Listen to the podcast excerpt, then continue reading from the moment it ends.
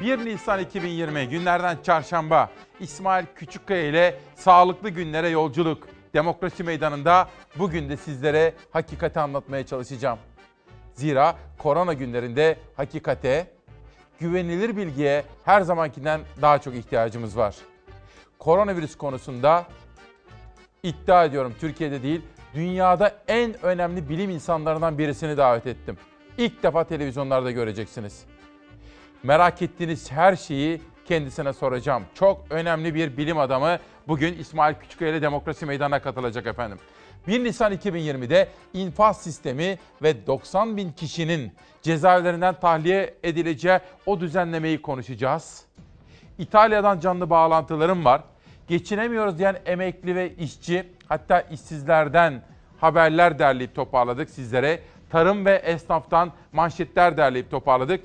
Ben işçi çıkartmayacağım diyenler Ankara'dan, İstanbul'dan, Eskişehir'den arayanlar oldu. Onları anlatacağım. İşçi çıkaranları burada yine afişe edeceğiz efendim. Günaydın. Nasılsınız? Yaşı büyükler evden çıkmıyorsunuz değil mi? Bugün sizlere ben ve ekip arkadaşlarım yine en önemli bilgileri, en sağlıklı bilgileri en bilgili isimlerden aktarmaya gayret edeceğim. Yönetmenim Serdar'dan rica ediyorum. Şimdi gazete manşetleri gelsin. Bugün manşetimiz iyilikte yarışınız. Kötülükte değil. Kıskanarak değil. Onun elini kolunu bağlayarak değil. Onu hareketsiz kılarak değil. Onun elini kolunu bağlayarak, öne geçerek öyle değil olmaz. İyilikte yarışınız. Bugün bu konuyu sizlere detaylı olarak anlatma imkanı bulacağım. Hadi gelin hep beraber 1 Nisan 2020 çarşamba sabahını başlatalım. Başlarken her birinize başta hastalarımız olmak üzere sağlıklı günler dileğimde bulunmak isterim efendim. İşte bugün Cumhuriyet'te başlıyorum. Salgın zamanı bile siyasi çıkar peşinde olan iktidar belediyelerin dayanışma hesaplarını bloke etti. Virüsten beter karar salgının ciddiyetini hala kavrayamayan iktidar, dar gelirliye, işini kaybedene, işsize ve kepenk kapadan esnafa destek için CHP'li belediyeler tarafından oluşturulan dayanışma ve yardım ağlarını engellemek için valiliklere yazı gönderdi. Belediyelerin açtığı hesaplar bloke edildi. Hukukçular ve CHP Genel Başkan Yardımcısı Torun, kampanyaların belediye yasasına uygun olduğunu söyledi. CHP'li Murat Emir, Cumhurbaşkanı CHP'li belediyelerin başarısı karşısında ezildi. Asıl kendi başlattığı kampanyanın hukuki dayanağı yok diyor. İşte bugün böyle bir konuyu da manşet olarak sizlere anlatma imkanı bulacağım. 31 Mart'tan 1 Nisan 2020'ye geçerken en doğru bilgileri sizlere anlatmaya gayret ediyoruz. İyilikte yarışın dediğimiz manşetlerin ilkine buyurun başlayalım tespit yapılan kişi, hastalık belirlenen vaka, vefat ve taburcu rakamlarımızı şeffaf bir şekilde her gün milletimizle paylaşıyoruz. Son açıklamayla vefat eden koronavirüs hastalarının sayısı bir günde 46 kişi arttı. Toplam vefat eden hasta sayısı 214'e ulaştı. Günlük test sayısında 10 bini aştık. Mart'ın son günü 15.422 kişiye test yapıldı. 2704 yeni hasta tespit edildi. Bir gün önceye göre test sayısı 3900 arttı ama yeni hasta sayısı 1094 artış gösterdi. Sağlık Bakanı sosyal medyada yaptığı paylaşımda test sayısında bir günde kaydedilen %25'lik artışa dikkat çekti. Test sayımız düne oranla %25,2 arttı. Test merkezi sayımız 75'e ulaştı pozitif vakaların tespitinde daha hızlı ve avantajlıyız. Sosyal izolasyondan taviz vermeyelim. Temas eşittir risk. Lütfen unutmayalım. 46 kişi daha vefat etti. Hayatını kaybedenlerin sayısı 214 oldu. Yoğun bakımdaki hasta sayısı da artış gösterdi. 847 oldu. Solunum cihazına bağlı tedavisi sürenlerin sayısı 622'ye çıktı. 243 kişi de iyileşti. Sağlık Bakanlığı günlük rakamları grafikle de paylaştı. 11 Mart'ta ilk hastanın görülmesinden sonra hasta ve ölüm sayılarındaki artış eğrilerle de anlatıldı. Halihazırda ülke genelinde köy ve mahalle statüsündeki 41 yerleşim birimimiz karantina altındadır. Karantina altındaki yerleşim yerlerinde giriş çıkışlar yasak. Tokat Devlet Hastanesi'nde koronavirüs şüphesiyle tedavi gördüğü hastaneden kaçan 74 yaşındaki kişi hayatını kaybetti. Kayseri'de ikamet eden ve eşinin testi pozitif çıkan bir kişi ise karantinada olması gerekirken Ankara'ya gitti. Gözaltına alındı. Gerekli olan karantina süremizi tamamlayıp ailemizin yanına evimize dönüyoruz. Ankara ve Konya'da 14 günlük karantina süresini tamamlayan umrecilerin tahliyesi bir hafta ertelenmişti. Bazılarında koronavirüs tespit edildiği için.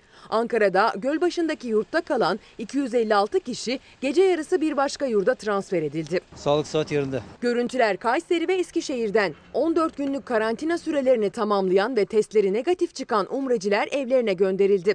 Avrupa'dan gelen ve İstanbul'da yurtlara yerleştirilenlerden karantina süresini tamamlayan testleri negatif çıkanlar da tahliye edildi. İlk manşetimiz buydu. Bugün yine konuklarım olacak. Canlı bağlantılarım İtalya ile mesela canlı bağlantılarım olacak. İnfaz sistemi ne getiriyor götürüyor? Onu da çok duayen bir hukukçuyla konuşacağım. Bu konuda derslerimizi çalıştık. Ama siz Çalarsat ailesinden gelen mesajlara şöyle bir bakmak istiyorum. Etiketimize ne diyorsunuz efendim? İyilikte yarışınız. Ne dersiniz? Çok önemli. Bakara suresinden aldım. Anlatacağım hikayesini. Bir duam olacak. Amin yazmadan geçme. Rabbim bizi görünen görünmeyen tüm kaza ve belalardan korusun diyor Kurt Bey. Ali Tabakoğlu, İsmail oğlum günaydın. Eşim 71 yaşında, ben 70. 30 Mart'ta belediyeden aradılar. Bir ihtiyacınız var mı diye sordular. Peki İçişleri Bakanlığı'nın getirdiği bu ya- yardım yasağının mantığı nedir diye soruyor efendim. Ali Tabakoğlu. Konuşacağız. Bugün çok detaylı olarak bunları konuşacağız. İşte etiketimiz oradan geldi. İyilikte yarışınız diyorum. Pencere gazetesi İçişleri Bakanlığı CHP'li belediyelerin bağış toplamasını engelledi. Ne için? Önce CHP'li belediyeler ardından hükümet korona mağdurları için yardım kampanyası başlattı. İçişleri Bakanlığı belediyelere yetkin yok dedi, hesaplarını bloke etti. Şimdi hesaplaşma adliyeye taşınıyor. Korona üzerinden rekabet şeklindeki bir söz ve CHP'den, İyi Parti'den, Gelecek Partisi'nden ve sivil toplumdan bu konuda gelen mesajları da Pencere Gazetesi birinci sayfasında detaylı olarak aktarmış efendim. Bugünkü ana gündem maddelerimden birisi işte bu konu olacak. Geçelim bir sonraki gazete manşetimize. Sözcü. Devlet yardım istemez, devlet yardım yapar. İktidarın bağış kampanyasına halktan büyük tepki. Virüs önlemleri yüzünden, virüs önlemleri yüzünden zor durumdaki dar gelirli vatandaş devletten para beklerken şok oldu. Oysa iktidar 2003'te başlıktaki gibi diyordu. Saygı Öztürk imzalı manşette devlet yardım istemez, devlet yardım yapar diyordu efendim. Geçelim Sabah gazetesine. Bugün çok önemli bir konuğum var. Hani iddialı konuşmayı sevmem. Bugün koronavirüsle ilgili davet ettiğim konuğum yalnızca Türkiye'de değil, bütün dünyada virüsleri, salgın hastalıkları en iyi bilen bir bilim adamı. Televizyonlarda ilk defa izleyeceksiniz onu. Bir haftadır konuşuyorduk kendisiyle. Bugün müsait olabildi ve gelebiliyor efendim. Sizlere anlatacak çok önemli bilgilerimiz var. Destansı Dayanışma Sabah gazetesinden. Ekonominin dev şirketlerinden en küçük bakkala, işsizlik maaşını, emekli ikramiyesini veren vatandaştan kumbarasındaki harçlığını bağışlayan çocuğa kadar 7'den 70'e 83 milyondan müthiş dayanışma diyor. Bu da iktidarın başlatmış olduğu bir başka yardım kampanyası. Peki, Türkiye'deki korona vakaları en son güncel bilgiler ışığında sizlere aktardım. Sıra geldi dünyaya. Dünyanın da bu konuda alması gereken çok ciddi dersler var.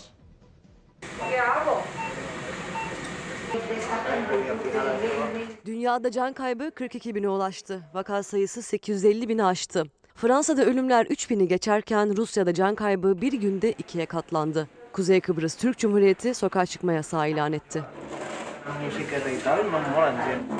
İspanya'da bir gün içinde bin kişi daha hayata gözlerini yumdu. Dünyada en fazla vaka sayısına sahip 3. ülke konumuna geldi. Yoğun bakım üniteleri doldu. Madrid'de kurulan dev Sahra Hastanesi de hastaları tedavi etmekte yetersiz kalıyor. Ülkede tıbbi malzeme yetersizliği de çok ciddi boyutlara ulaştı. Öyle ki sağlık çalışanları hastalara müdahale etmek, onları iyileştirmek için hayatlarını riske atar oldu. İspanya'da imkansızlıklar içinde mücadele veren sağlık çalışanlarının 13 bini yakınında koronavirüs tespit edildi. Fransa'da can kaybı 3500'e yükseldi. Cumhurbaşkanı Emmanuel Macron ülkede maske üretiminin hızlandırılacağını açıkladı. Fransa'da sokağa çıkma yasağı sıkı bir şekilde uygulanmaya devam ediyor. Ülkenin turizm gözdesi birçok şehrinde meydanlar, sokaklar bomboş görüntülendi. Arjantin'de karantina uygulamaları yoksul halkı vurdu. Ülkede yemek yardımına ihtiyacı olan insan sayısının 8 milyondan 11 milyona yükseldiği bildirildi. Hali hazırda var olan işsizlik sıkıntısının daha da büyümesi Arjantin'de krizi derinleştirdi. Yurt dışında yaşayan Türk vatandaşlarının can kaybında da artış oldu. Hayatını kaybeden Türklerin sayısı Almanya'da 15'e, İngiltere'de 18'e yükseldi. İngiltere'de yaşayan 19 Kıbrıs Türk'ü de yaşamını kaybetti. Kuzey Kıbrıs Türk Cumhuriyeti'nde salgına karşı önlemler artırıldı. Bakanlar Kurulu akşam 9 ile sabah 6 saatlerinde sokağa çıkma yasağı kararı aldı. Rusya'da alınan önlemlere rağmen can kaybı 9'dan 18'e yükseldi. Başkent Moskova'nın karantina alınmasından sonra 500 yeni vaka ortaya çıktı. Macaristan'da koronavirüs nedeniyle parlamento hükümete süresiz olağanüstü hal yetkisi verdi. 35 kişinin hayatını kaybettiği Hindistan'da sokağa çıkma yasağı trajediye dönüştü. 100 milyon işçi yürüyerek köylerine dönmeye çalıştı. Tansiyonun zaman zaman yükselmesi üzerine bir grup işçiye müdahale edildi. Birçok ülke koronavirüsle mücadele için dayanışma içine girdi. İtalya'ya dünyanın dört bir yanından tıbbi yardım ulaştırıldı. Virüs salgını İran'a ambargoyu da deldi. Avrupa, Amerikan yaptırımlarını devre dışı bıraktı ve İran'a tıbbi malzeme yolladı. Vaka sayısında artış görülen Mısır'da hükümet Gize piramitlerini ışıklandırdı. Piramitlerin üzerinde ışıklarla halka evde kalın çağrısı yapıldı. Sağlık çalışanlarına da destek verildi. Türkiye'den ve dünyadan koronavirüse ilişkin manşetleri aktardım. İlk selamımızı hastalarımıza sağlıklı günler dileğiyle aktardım. Hafize isimli bir arkadaşım, hemşire mesaj attı bana. Diyor ki ben sizi hastane odasından izliyorum. Sağlık çalışanıyım. Ben de korona pozitif kaptım. Çok zordu diyor. Yaşadıklarını bana anlatmış. Adana'da merkezde hemşire olarak çalışıyorum diyor. Ve o kadar zor ki diyor yaşadıklarım. İnsanlara lütfen seslenin. Sizi dinlerler. Sokağa çıkmasınlar. Biz mecburen hastanede çalışmak zorundaydık. İnsanlara şunu söyleyin. Bütün yakınlarınızı sadece telefon ekranda görebilirsiniz. 14 gün, 15 gün çok zorlu bir tedavi süreci var diyor. Bir hemşire arkadaşım hastane odasından bana fotoğrafını dağıtmış efendim. O da şu anda tedavisi altındaymış. Hafize Hanım soyadı da var bende. Fotoğrafı da var ama bakın bir mesaj. Dikkat edin. Zorunlu olmadıkça dışarıya çıkın. Eğer dışarıya çıkmak zorunda iseniz de sosyal mesafeye uyun. Kimselerle tokalaşmayın, sarılmayın. En az 2 metre mesafeniz olsun. Sabahtan bir güne geçiyorum. Biz bize yeteriz, aradan çekilin. Bağış yap talebine tepki gösteren halk hükümete seslendi. Biz bize yeteriz, aradan çekilin. Yurttaş merakla devletten gelecek desteği beklerken hükümetin elini cebinde hissetti. Erdoğan merakla beklenen konuşmasında yurttaşa destek değil, devlete bağış verin çağrısı geldi. Erdoğan merakla beklenen konuşmasında yurttaşa destek değil, devlete bağış verin çağrısı geldi. Ya burada bir cümle düşüklüğü var ama o cümle düşüklüğü benden kaynaklanmıyor. Bir gün gazetesi editörleri burada bir cümle düşüklüğü yapmışlar. Türkiye salgınla mücadele sırasında vatandaşından para toplayan tek ülke oldu. Erdoğan'ın açıklaması her kesimden büyük tepki aldı. Hükümet çağrıyı CHP'li belediyelerin dayanışma çalışmalarını yasaklamada buldu. İçişleri Bakanlığı önce genelge yayınladı, ardından Vakıfbank belediyelerin hesaplarını bloke etti diyor efendim. Geçelim bir günden bir sonraki manşetimize. Yeni Çağ Gazetesi 7 maaş yetmez uçağı bağışla. Dün İsmail Küçükkaya ile Demokrasi Meydanı'na katılan İyi Parti lideri Meral Akşener'in sözleri Yeni Çağ Gazetesi'nde manşette. İyi Parti lideri Akşener, virüsle mücadele kapsamında yardım kampanyası başlatan ve 7 maaşını bağışladığını açıklayan Cumhurbaşkanı Erdoğan'a çağrıda bulundu. 500 milyon dolarlık Katar uçağını da hemen bağışlasın dedi İyi Parti lideri Meral Akşener. Bugün diyoruz ki birbirinizin elini kolunu bağlayarak değil, birbirinizi kıskanarak değil, onu iş yapamaz hale getirip onun önerdiği metodu uygulayarak değil. Hayır efendim, hiç bunlara gerek yok. Diyoruz ki iyilikte yarışınız. Biz Sayın Erdoğan'dan nakit yardımı beklerken o bir IBAN numarası verdi şuralara para yatırın diye. Kampanyayı 7 aylık maaşımı bağışlayarak açıyorum. Maaş yetmez 500 milyon dolarlık o e, meşhur Katar uçağını hemen bağışlasın. Cumhurbaşkanı Erdoğan'ın Biz Bize Yeteriz kampanyasına karşı Meral Akşener, Katar şeyhinin hibe ettiği uçağı hatırlattı. CHP'ye göre Erdoğan'ın kampanya başlatması hazine kasasının boş olmasının kanıtı. Devlet çarçur edilmiş. Sıfırı tüketmiş. Milliyetçi Hareket Partisi Genel Başkanı olarak Milli Dayanışma kampanyasına 5 maaşımla katılıyorum. Cumhurbaşkanının 7 maaşla başlattığı kampanyaya MHP lideri Devlet Bahçeli 5 maaşla destek verdi. Diyanet İşleri Başkanı bir maaşını bağışladı. Türkiye İhracatçılar Meclisi 15, İstanbul Ticaret Odası 5, Türkiye Odalar ve Borsalar Birliği 10 milyon lira bağışta bulundu. Memur Sen 1 milyon lira. Meclisteki tüm milletvekillerimizi kampanyaya katılmaya davet ediyoruz. Hani Suriyelilere harcanan 40 milyar nerede dediğimizde 40 milyar dolar harcadık. Bir 40 milyar dolar daha harcarız diyen bir Cumhurbaşkanımız vardı. Nerede Suriyeliler için harcayacağımız kasada var olduğunu iddia ettiğin 40 milyar dolar nerede? Müşteri garantili, hasta garantili, ar- e, yol geçme garantili bu meşhur müteahhitlere ödenecek para 21 milyar TL. Bu insanlara devletimiz, iktidarımız para ödemesin. Ucuz hesaplar uğruna bu dayanışmaya taş koymaya çalışanları millet affetmez. Cumhurbaşkanlığı İletişim Başkanı Fahrettin Altun muhalefeti ucuz hesap yapmakla eleştirdi. Devletin bağış kampanyası mecliste de gündemdi. Dolar artınca halk dolar satsın. Deprem olunca halk yardım yapsın. Salgın olunca halk para versin. Madem zor günlerde günler için halk var, o zaman size ne gerek var? İstanbul Belediyesi kolilerin değerinden çok daha üst değerle para toplayacak. Bu serbest olacak. Cumhurbaşkanının bizzat kendisi bir kampanya başlatacak. Buna kızacaksınız. Bu ülkede topladığınız bağışları 15 Temmuz şehitleri için nereye harcadınız? Deprem vergileri nereye harcadınız? Beşiktaş'ta ölen şehit polislerin yakınları için topladığınız parayı nereye harcadınız? Nerenize güvenelim biz sizin? İktidarın ihtiyaç sahipleri için yardım kampanyası başlatma hamlesi siyasette böyle yankılandı. CHP Cumhurbaşkanı'na öneriler de sıraladı. 13 özel uçağın 12 tanesini sat. Kızılay'ın akladığı vergi kaçınmalarına el koy. Ensar, Türgev, Türken, TÜGVA gibi vakıflara aktardığın para ve taşınmazları hazineye irat kaydet. Altan Gümüşhaneli, Sayın Küçükkaya günaydın. Yerel yönetimlerle el ele vermek ve dayanışma sergilemek gerekirken siz bağış alamazsınız demek, onların hesaplarına bloke koymak ama onlardan hemen sonra kampanya başlatmak olur mu diye soruyor Altan Gümüşhaneli ve diyor ki iyilikte yarışınız. Musa Kahraman iyilikte yarışalım da yapılan iyilik yerine ulaşıyor mu acaba diye bir başka soru soruyor. Ayşe Hanım dün söylemiş olduğunuz işten adam çıkarmayacaklarla ilgili haberlerinizi bekliyorum. Dün aradı.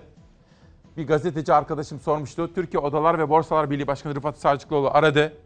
Sen beni dedi 30 yıldan beri tanırsın. Ben böyle bir fırsatçılık yapar mıyım dedi. Hiç kimseyi işten çıkarmayacağız. Sadece biz değil, Odalar Birliği bünyesinde de istihdamı artırıcı, en azından koruyucu önlemleri aldık dedi Rıfat Sarcıklıoğlu. Bunun dışında Rıfat Sarcıklıoğlu'na gösterdiği duyarlılık için teşekkür ederim. Ha bu arada bir çok sayıda mesaj vardı. Ankara'da bir üniversite çalışanlarına 15 gün çalışacak, 15 gün izin yapacaksınız. Ama maaşınızı yarıya indireceğim demişti. Ancak ilgililer en üst düzeyden devreye girdiler ve bu uygulamanın asla söz konusu olmadığını, olmayacağını söylediler efendim. Bunları takip ediyoruz.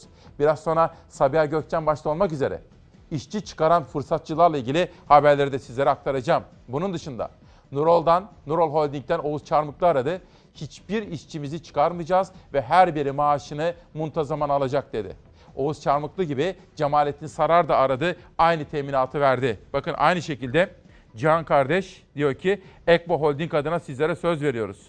Biz de her türlü fedakarlığı yaptık yapmaya devam ediyoruz. Bunun ilk adımı olarak Sayın Cumhurbaşkanımızın başlattığı kampanyaya bir destek verdik. Covid-19 ile ilgili mücadelede en önemli ultravi- ultraviyole sterilizasyon cihazlarını Türk Deniz Kuvvetleri'ne hibe ederek bağışladık diyor. İşte bunları görmek istiyorum. İşçi çıkaranları değil, onları da afişe edeceğim. Fırsatçılık yapanları değil. Görmek istediğim tablo işçi çıkarmayacak, tam tersine onların maaşlarını da muntazaman verecek. Gerçek yurtseverlik işte böyle zamanda belli olur. Yeni Çağ'dan Karar Gazetesi'ne geçiyorum. Çok geç olmadan diyor.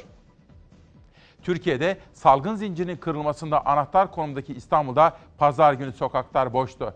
Ancak vatandaşın gönüllü evde kalma tedbiri yalnızca 24 saat sürdü. Sokaklar, yollar, pazarlar yine dolu doldu. Pazartesi günü toplu taşımada yolcu sayısı 3 kat arttı diyen İstanbul Büyükşehir Belediye Başkanı İmamoğlu, her fırsatta gündeme getirdiği çağrıyı bir kez daha yineledi. İstanbul'da acilen sokağa çıkma yasağı ilan edilmeli diyor. İşte sizlere söylüyorum ya, herkes seferberlik ruhu içerisinde olmalı. Maske işte bu seferberlik ruhuna da uygun en çok ihtiyaç duyduğumuz, gereksinim duyduğumuz tıbbi gereksinimlerden birisi.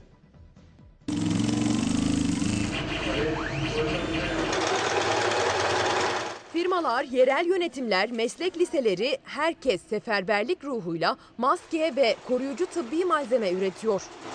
Yüz kalkanının alnına oturan bu sert plastik kısmı 3 boyutlu yazıcılarda üretiliyor. Bu görmüş olduğunuz şeffaf kısım ise petçi malzemeden hazır bir plaka olarak satılıyor. Onu hazır, satın alıyoruz.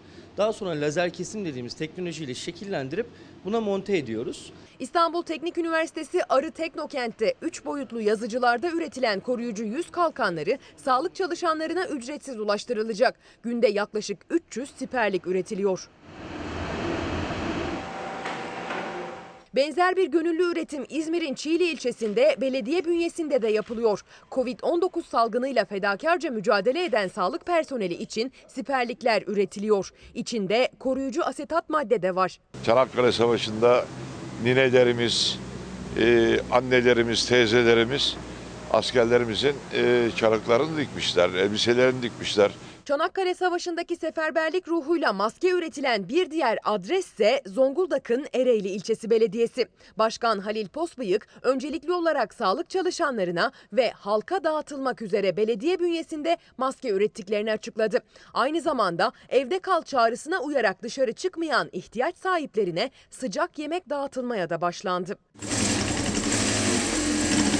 Yurt genelinde pek çok meslek lisesi de maske üretiyor. Şırnak'ın Silopi ilçesinde Yenişehir Mesleki ve Teknik Anadolu Lisesi onlardan biri. Öğretmenler ve öğrenciler hep bir elden çalışıyor. Bu illeti kurtarmak için hepimiz destek oluyoruz sağlıkçılarımıza. Ee, Bu zor durumda herkes herkes birlik olup evde kalsın. Biz sağlıklar için, sağlıkçı arkadaşlarımız için e, şu an bir çaba gösteriyorsak halkımız da evde kalıp bize böyle destek olabilir. Sağlık çalışanlarına tek kullanımlık steril maske üreten öğrenciler ve öğretmenler evde kalın çağrısı yapıyor. Kırşehir'de Yusuf Demir Bilim ve Sanat Merkezi öğretmenleri ise 3 boyutlu yazıcılarla siperlik üretiyor. Milli Eğitim Bakanlığı ve Sağlık Bakanlığı'nın ortak protokolü kapsamında üretime geçen öğretmenler sağlık çalışanlarına ücretsiz dağıtılmak üzere siperlikleri tasarlıyor ve yazıcıda yazdırıyor. Şimdilik günde 30 siperlik üretebiliyorlar. Çevre okullardan gelecek 3 boyutlu yazıcılarla ilerleyen günlerde üretimi arttırmayı planlıyorlar. Samsun'da ise sağlık çalışanları mesaiden sonra kendi siperliklerini kendileri üretmek için dikiş makinesinin başına geçiyor. Alanda çalışan insanlar da olduğumuz için bu tarz şeylere ne kadar ihtiyacımız olduğunu, bu tarz şeylerin ne kadar önemli olduğunu daha iyi bilen insanlarız, kullanan insanlarız çünkü. Koronavirüsle mücadelede en ön cephede savaşan en yüksek risk grubundaki sağlık çalışanları koruyucu malzemelerin önemini en iyi bilenlerden. Ertesi gün iş yerinde kendilerini ve çalışma arkadaşlarını korumak için mesai bitiminde koruyucu ekipman üretiyorlar. Mesela ben bu sabah nöbetten çıktım. Birkaç saat dinlendikten sonra buluştuk arkadaşlarla. Türk Sağlık Sen Samsun Şubesi Kadın Kolları üyesi sağlık çalışanları nöbetten çıkıp kendilerine ayıracakları zamandan fedakarlık ederek çalışıyor.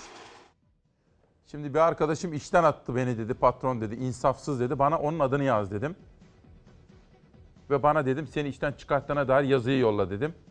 Şimdi onu da takip edeceğim. Bakın fırsatçılara izin veremeyiz. Dünyanın ve Türkiye'nin gördüğü en büyük tehlikelerden biriyle karşı karşıyayız. Bugüne kadar para kazandık. Dayanışma zamanı. Sivas'tan Osman Yıldırım. Bu zor zamanda çalışanlarımızla dayanışma içinde olacağız diye söz verdi Osman Yıldırım. Serkan Gümüş Türk Telekom'a kızmış. Ahıdır Selçuk bakın. Bu yaşadığımız günler özellikle işçi için, emekçi için, işsiz için o kadar zor ki. Emekli için, esnaf için. Gelin bakın beraber okuyalım. Ahıdır Selçuk. Sevgili Küçükkaya diyor. Sağ olun. Seni seviyorum diyor. Lütfen mesajımı okur musun? 15 gün önce bankaya müracaat ettim kredimin ötelenmesi için. Dün yatan emekli maaşımda krediyi kesmişler. Nasıl geçinecek efendim? Nasıl geçinecek bana söyler misiniz? Merhaba günaydın. İstanbul'da restoran temizliği yapan bir firmayız. Özellikle neredeyse işimizin %99'u AVM'lerde. AVM'ler kapandı. 350 personel istihdam ediyoruz. Ancak bize yönelik hiçbir önlem alınmadığı gibi mücbir sebep kapsamına temizlik firmaları da girmiyor. Vergimi nasıl ödeyeceğim diye bir soru soruyor efendim. Karardan sonra geçelim Milli Gazete'ye. İşten atma yasaklansın. Bakın Disk Başkanı Arzu Çerkezoğlu 10 gün kadar önce buraya geldi. İsmail Küçükkaya ile Demokrasi Meydanı'nda işte şurada durdu. Sosyal mesafeye dikkat ettik ve dedi ki işten çıkarmalar yasaklansın. Koronavirüs döneminde salgının etkilerini tartışırken bu çok önemli bir öneriydi. Dün Türk İş'te tıpkı disk gibi işten çıkarmalar yasaklansın dedi. Dün konuştuğum Odalar Birliği Başkanı da aslında böylesine zor bir dönemde hiç kimsenin çalışanıyla ilgili olumsuz bir karar vermemesi gerektiğinin altını çiziyordu. İşte Milli Gazete. Hali hazırda ekonomik sıkıntıyla boğuşan ekonomi ve nakit sıkışıklığı içindeki piyasalar koronavirüs darbesiyle iyice zora düştü. Tüccarlar, işverenler, patronlar kadar işçiler, emekçiler, tüm çalışanlar da endişeli. Türk İş, Hak İş ve Disk ortak bir bildiri yayımlayarak emekçilerin taleplerini dile getirirken yayımlanan ortak bildiride işten çıkarmaların yasaklanması, zorunlu mal ve hizmet üretimi dışında tüm işlerin en az 15 gün süreyle durdurulması, işsizlik sigortası fonunun devreye sokulması çağrılarında bulundu diyor efendim. İşte dün Rıfat Bey aradığı zaman onu da konuştuk. Dedim ki hepimizin moral vermesi gerekiyor topluma. Ama bunun için de hiç kimsenin çalışanlarla ilgili olumsuz bir karar vermemesi gerekiyor dedik karşılıklı. Rıfat Sarcıklıoğlu da bütün Odalar Birliği bünyesinde bu konuda bir bilinç oluştuğunu söyledi. Memnuniyetle kendisine teşekkür ettim. En çok ihtiyacımız olan şey moral ve dayanışma.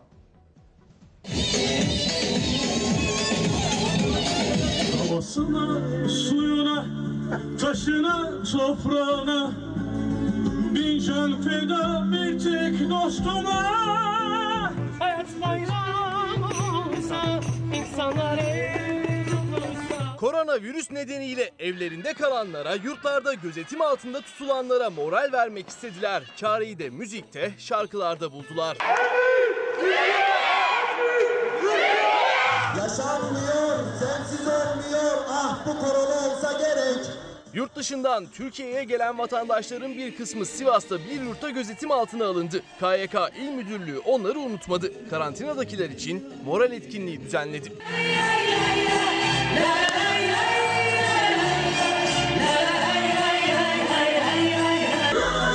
Mustafa Kemal Paşa yaşa.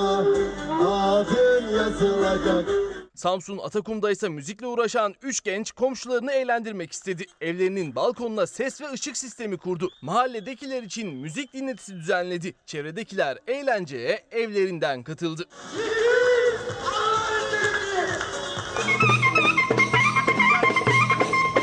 Çanakkale Çan'da moral depolamanın yolu müzikle arandı. Müzisyenlerden oluşan bir grup sokak sokak gezdi. Evlerinde kendini izole eden vatandaşlara neşe oldu.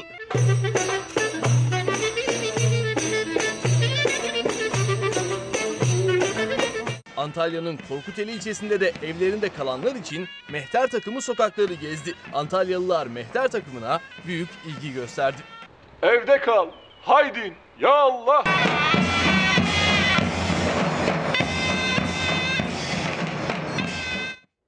Moralimizi yüksek tutacağız. Dün sabah söylediğimiz gibi panik yok ama tedbir var. Murat Yetkin, Yetkin Report'ta bir yazı kalemi aldı. Hani Napolyon öyle der ya para para para. Murat Yetkin kimsenin uçmadığı havaalanlarına o havaalanı yapan müteahhitlere paralar aktarılıyor. Kimselerin geçmediği köprülere dolar bazında garantiler veriliyor diye bir yazı kalem almış. Hazinede gerçekten para yok mu? Gerçekten Türkiye'nin kaynak ihtiyacı var mı diye sorguluyor. Murat Yetkin, Yetkin Report'ta efendim. Çalar Saat gazetesi de bugün işsizliği manşet attık onu söyleyelim. İşsizlik salgına dönmesin. Böyle bir manşet seçtim sabah. Koronavirüs tedbirleri kapsamında birçok iş yeri kapandı. Açık olanların ise çalışma saatlerine kısıtlamalar getirildi. Evinizden çıkmayın çağrısı sürekli yenilenirken işsizlik endişesi de beraberinde büyüyor. İşçi de işveren de çözüm bekliyor. Bu konuda Arzu Çerkezoğlu'nun yaptığı açıklamalar dün Türk işinde, Hak işinde yapmış olduğu tıpkı disk gibi işten çıkarmalar yasaklansın sözleri. Ancak bütün bunlara rağmen bu dönemde işçi çıkaranlarla ilgili haberleri seçtik sizlere anlatma imkanı bulacağım. Bugünkü konuğum Ankara Fen Liseli, Hacettepe'li, hatta Harvard'dan yolu geçmiş, Dünya Sağlık Örgütü'nde uzun yıllardır çalışmakta olan, salgını dünyada en iyi bilen isimlerden biri. İlk defa televizyonlarda izleyeceksiniz kendisini. Biraz sonra sizlere anlatacağım, sizlerle onu buluşturacağım. Ama kısa bir reklam arasına gitmem gerekiyor. Benim bilgilerimi derleyip toparlamam ve ekip arkadaşlarımla, editörümle ve danışmanımla konuşup istişare etmem ve bu arada konumu da aramam gerekiyor efendim. Fakat bugün de tanıtacağım ilk kitap şu olsun. Bir kadın hakimin anıları üzerinden devlet koydum adını lider Erşan yazmış, imzalayarak bana göndermiş. 1 Nisan 2020 İsmail Küçükkaya Demokrasi Meydanı biraz sonra koronavirüs özel yayınıyla devam edecek. Günaydın efendim. Bir kere daha günaydın. 1 Nisan 2020 günlerden çarşamba İsmail Küçükkaya ile sağlıklı günlere yolculukta Demokrasi Meydanı'nda korona günlerinde hakikati arıyoruz. Kötülükte yarışmayınız.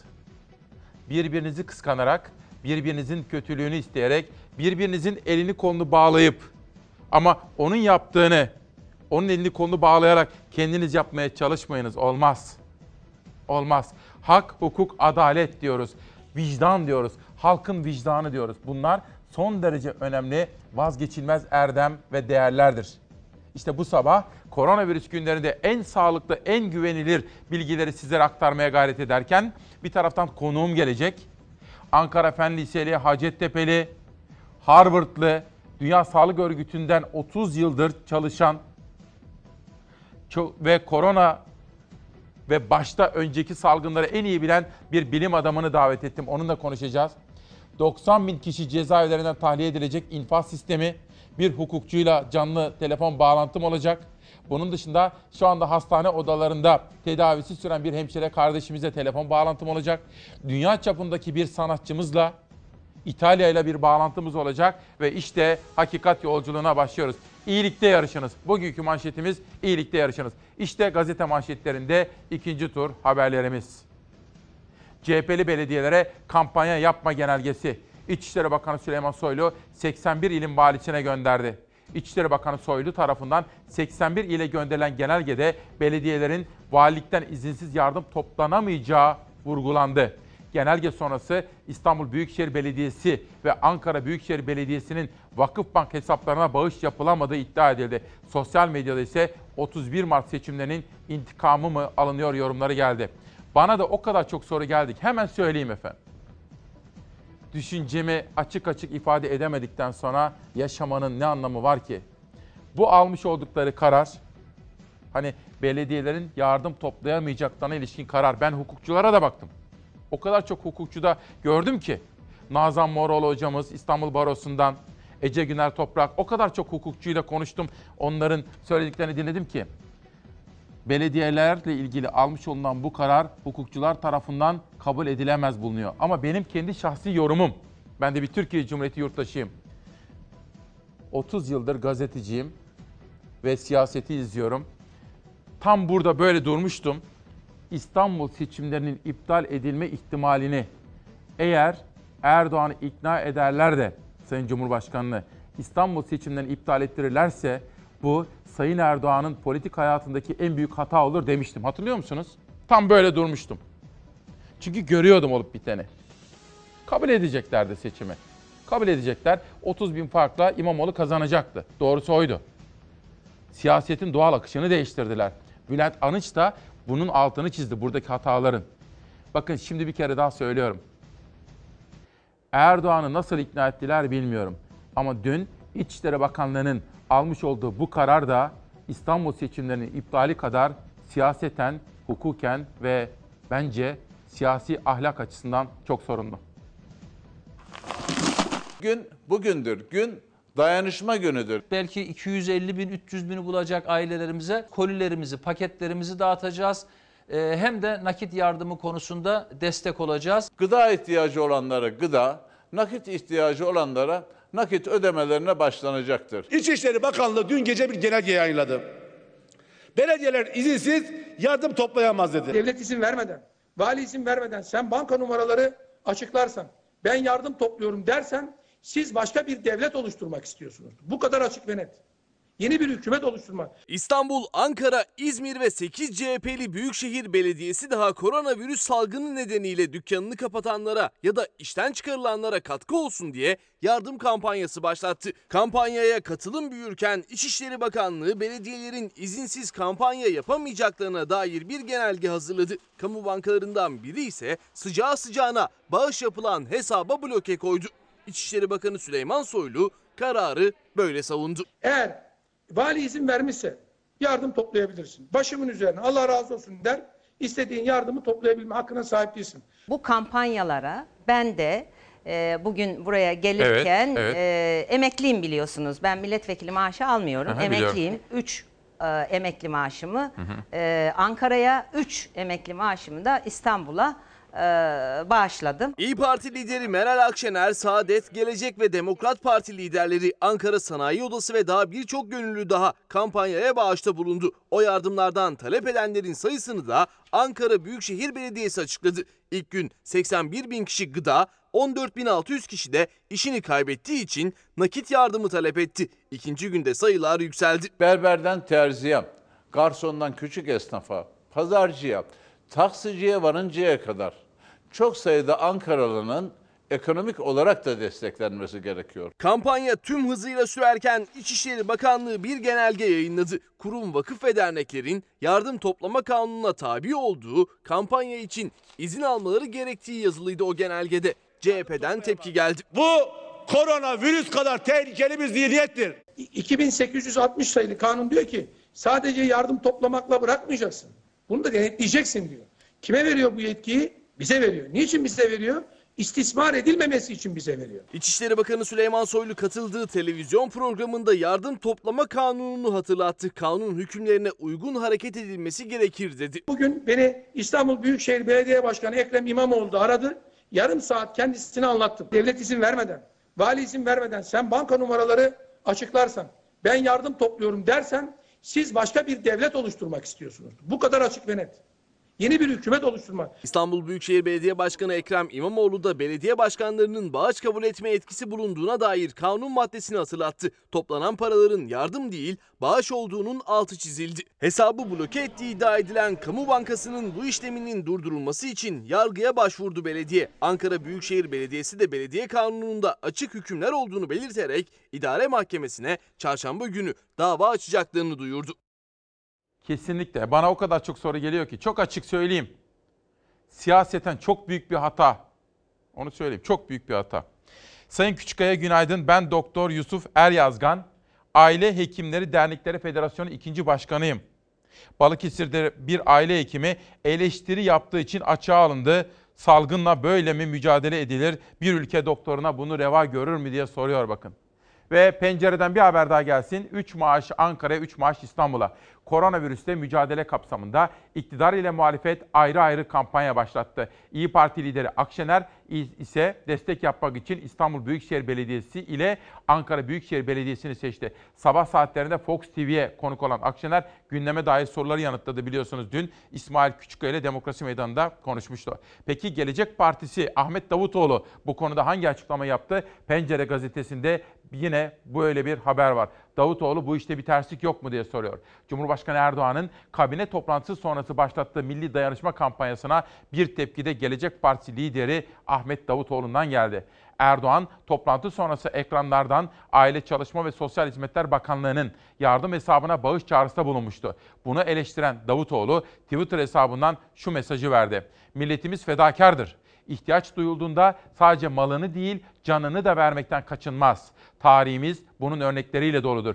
Ancak koronavirüs karşısında bütün devletler vatandaşlarına para aktarırken bizde vatandaştan para toplanıyor. Burada bir terslik yok mu diye soruyor efendim. Koronavirüs biz her zaman Bu olay başladığından itibaren işte bugün de bunu yapacağız. En çok güven duyulacak bilim insanlarını buraya davet ediyoruz. Hastalığı kontrol altına alabilmek e, aslında. Çünkü şu anda oldukça ciddi bir vaka artış hızıyla ilerliyoruz. E, Dolayısıyla e, kontrol etmemiz gereken kaynak vaka sayısı gittikçe artıyor. Takdir edersiniz ki bu işte 9 bin, 10 bin vaka varken olayı kontrol altına almakla 100 bin, 150 bin vaka olduğu zaman kontrol altına almak çok farklı. Ve eğer bu 5-6 günlük süreyi e, geçirirsek ve e, tedbirlere uymazsak yeteri kadar o sürenin sonunda artık çok uğraşsa da kontrol altına almamız çok zorlaşabilir. O yüzden bu vaka artış hızını bir defa yavaşlatmak zorundayız. Aksi takdirde hem çok kayıp verebiliriz hem de sağlık sistemine çok ciddi yük biner ve taşıyamayabilir. E, dolayısıyla bu 5-6 günlük sürede o ciddi tedbirleri almazsak sıkıntı doğacaktır. Yanlış anlaşılmasın yani 5-6 gün sonra gevşeyeceğiz anlamında değil. Bu iş daha uzun sürecek. Ama şu 5-6 günde bu tedbirlere sıkı şekilde uymalıyız. Şu anda Çin, Güney Kore, Japonya bu işi kontrol altına almaya başladı. Ama en ufak bir şekilde gevşerlerse diğer ülkelerde vaka görüldüğü için virüs çok rahatlıkla girip ikinci bir salgın dalgası başlatabilir. Bu bizim için de geçerli. Biz ülkemizde kontrol altına alsak bile diğer ülkelerde salgın devam ediyor ise biz gene böyle işte eski hayatımıza dönmeyeceğiz 11 Mart öncesine. Gene kontrollü yaşamaya devam edeceğiz. Belki bazı şeyler biraz daha gevş gevşetilecek ama e, kontrollü yaşama devam edeceğiz. Bu da çok kısa bir süre gibi görünmüyor. Hocamız önemli uyarılarda bulunuyor. Bu arada Rütük Başkanı Ebu Bekir Şahin de altına imzamı atacağım bir açıklama yapıyor bakın. Mesaj. Rütük Başkanı Şahin, gün birlik günüdür. Gün siyasi hasletleri kenara bırakma zamanıdır. Bu altına imza atılacak mesajlardan biri. Efendim şöyle düşünün. Allah göstermesin ama olabilir. Hepimizin başına gelebilir. Bir hemşiresiniz, bir sağlık çalışanısınız. Koronavirüsle mücadele ediyorsunuz. Ve siz de bu mücadele sırasında mikrobu kaptınız. Adınız Hafize, Hafize Kozan. Hattımızda mı arkadaşlar? Hafize Hanım günaydın. Günaydın İsmail Bey. Günaydın. Çok sağ olun. Nasılsınız? Geçmişler olsun, geçmişler olsun. Şimdi Çok siz teşekkür ediyorum. Çok sağ olun. şu anda neredesiniz efendim? Şu anda 5 metrekare bir odanın içinde, içerisindeyim. Adana'da mı? günlerdir, evet Adana'da günlerdir 12 gündür yatıyorum. Nerede görev yapıyordunuz? Adana Yüreğir Devlet Hastanesi'nde çalışıyorum ben. E, ko, e, kora, e, pardon Evet. yapıyorum normalde ama hastane korona hastanesine çevrildikten sonra normal servislere geçmiştik. Ee, koronavirüs aldığınız yani korona pozitif olduğunuz ne zaman ortaya çıktı efendim? Nasıl ortaya çıktı? Ee, ben e, koku alma ve tat duyumu kaybettiğimi fark ettim kendi kendime. Evet. Ee, hiçbir şekilde koku alamıyordum zaten. Öksürük ve ateşte başlayınca kendim e, başvurdum. Hemen geldim test yaptırdım ve pozitif çıktı. Test çıktı, test yaptırdınız, pozitif çıktı. Sonra ne oldu efendim? Sonrasında tedaviye başladık. İşte bir oda içerisindeyim günlerdir. Yani 12 gündür sadece bir odadayım. İlk 3 gün çok zorlu geçti. Eklem ağrıları, ateş, e, tabii ki ölüm korkusu. Yani ne olduğunu bilmediğimiz bir e, enfeksiyon bu. Yani hiç 3 aylık bir e, hastalık. Dünya bilmiyor yani bunu. Tabii. Neyle mücadele ettiniz? Çünkü ben bugüne kadar 20 yıllık çalışanım. Birçok hastalığı, birçok e, bulaşıcı hastalıklarla da karşılaştık. Enfeksiyon da kaptık, yeri geldi, hasta da olduk ama bunun bilinmemesi çok korkutucuydu. Yarın ne olacağımı bilmedim. Üç gün, ilk, ilk üç gün öleceğimi düşünerek yani çok kötü bir psikolojiydi, içerisindeydim. Ama sonrasında artık kabullenerek attım. Yürüyüş, oda içerisinde yürüyüşler yapıyorum. Odadan dışarıya bakıyorum. Nefes egzersizleriyle, kitap okuyarak, işte e, haberlerden iyi olan tarafları dinleyerek falan bu şekilde atlatmaya çalıştım. Ama tabii ki çok zorlu. Yani Bana- hani hareket hareketli biriyim. Normalde hayatımda hiç oturan böyle çok e, sabit durabilen biri bile değilken 5 metrekare içerisinde 12 gündür yatıyorum yani. Ne yakınlarımızla görüşüyoruz ne hiçbir arkadaşımızla. Bu çok acı zaten. E, sarıldığın insanlardan şu an 3-4 metre uzakta duruyoruz çalışma arkadaşlarımla. Şimdi bana siz son derece yapıcı ve başkalarını da düşünen bir tutum içerisinde mesajlar attınız. Dediniz ki ben bunu yaşıyorum. Lütfen Evet. herkes sizi izliyor, dinliyor, sizi dinlerler dediniz ve bir mesaj vermemi istediniz. Siz ne mesajı vermemi istediniz? Öncelikle bu tutumunuz için sizi kutluyorum, teşekkür ediyorum. Sonra o Evet, mesajı siz verin hadi şimdi bütün Türkiye'ye Yani verelim. ben e, size biliyorsunuz her konuda güveniyorum. Biz sizin ön- e, her zaman di- dinliyorum sizi. Sağ olun. E, bir odanın içerisinde kalma psikolojisi, çocuğundan ayrı kalma, yakınlarına tekrar dönememe. Yani e, ben ki psikolojimin çok sağlam olduğunu düşünen biriyimdir. E, yani böyle ölüm korkusu ya da bilmem ne korkusu çok korktuğum bir şey değilken bile ben bunu yaşadım. Üç gün boyunca e, bir dakika bile uyumadan bekledim yani sonucun çıkmasını. Ee, tek istediğim insanlardan yani biz çalıştığımız için mecburen geldik ki önlem aldım çocuklarımıza, yakınlarımıza, herkese uyardım. Ama ona rağmen ben bunu kaptıysam e, hiçbir hakkımız yok bir başkalarına bu duyguyu yaşatmaya. Ben bir başkasının yüzüne şu bu duyguyu yaşıyorum. Peki. Yani işimden dolayı kaptım ama sokaktaki insanlar ne hakkı, hakkı var ya? Yani sağlıklı olabiliriz ama bakın gördüğünüz gibi ben de çok sağlıklıydım. Hiçbir kronik hastalığım, herhangi bir hiçbir şeyim yokken e, bir odanın içerisindeyim şu an. Tamamen hayatım alt üst oldu. Şimdi o zaman birinci mesajımız zorunlu değilsek evde kalacağız değil mi?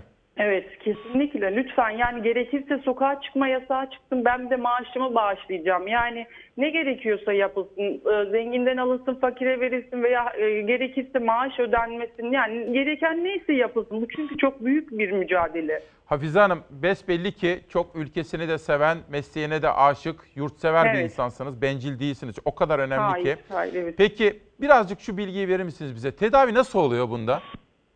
İlaç Yani, adı vermeden. e, ilaç adı veremiyorum zaten Vermeden, çok hı. yüksek dozda başlandı bana. E, çünkü benim akciğerlerime inmişti. Yani bu hastalık e, üst solunum yolunda kalabiliyor. Hani e, pozitif çıksa da akciğere inmemişse çok tehlikeli olmayabiliyor kronik hastalığın falan yoksa. Ama bende e, sol akciğerime indiği için yüksek dozda tedavi başlandı ve ben ilk 3 gün e, ilaç kullandığım süreci e, yani 7 gün tedavi aldım çok e, yüksek dozda. Sonra düşürüldü tedavim şu an yarıya. Hiçbir şekilde ağzımdan su ve mama dışında hiçbir şekilde yemek yiyemedim. Renk e, renk değişimleri oldu. Aynaya baktığımda rengim simsiyah oldu.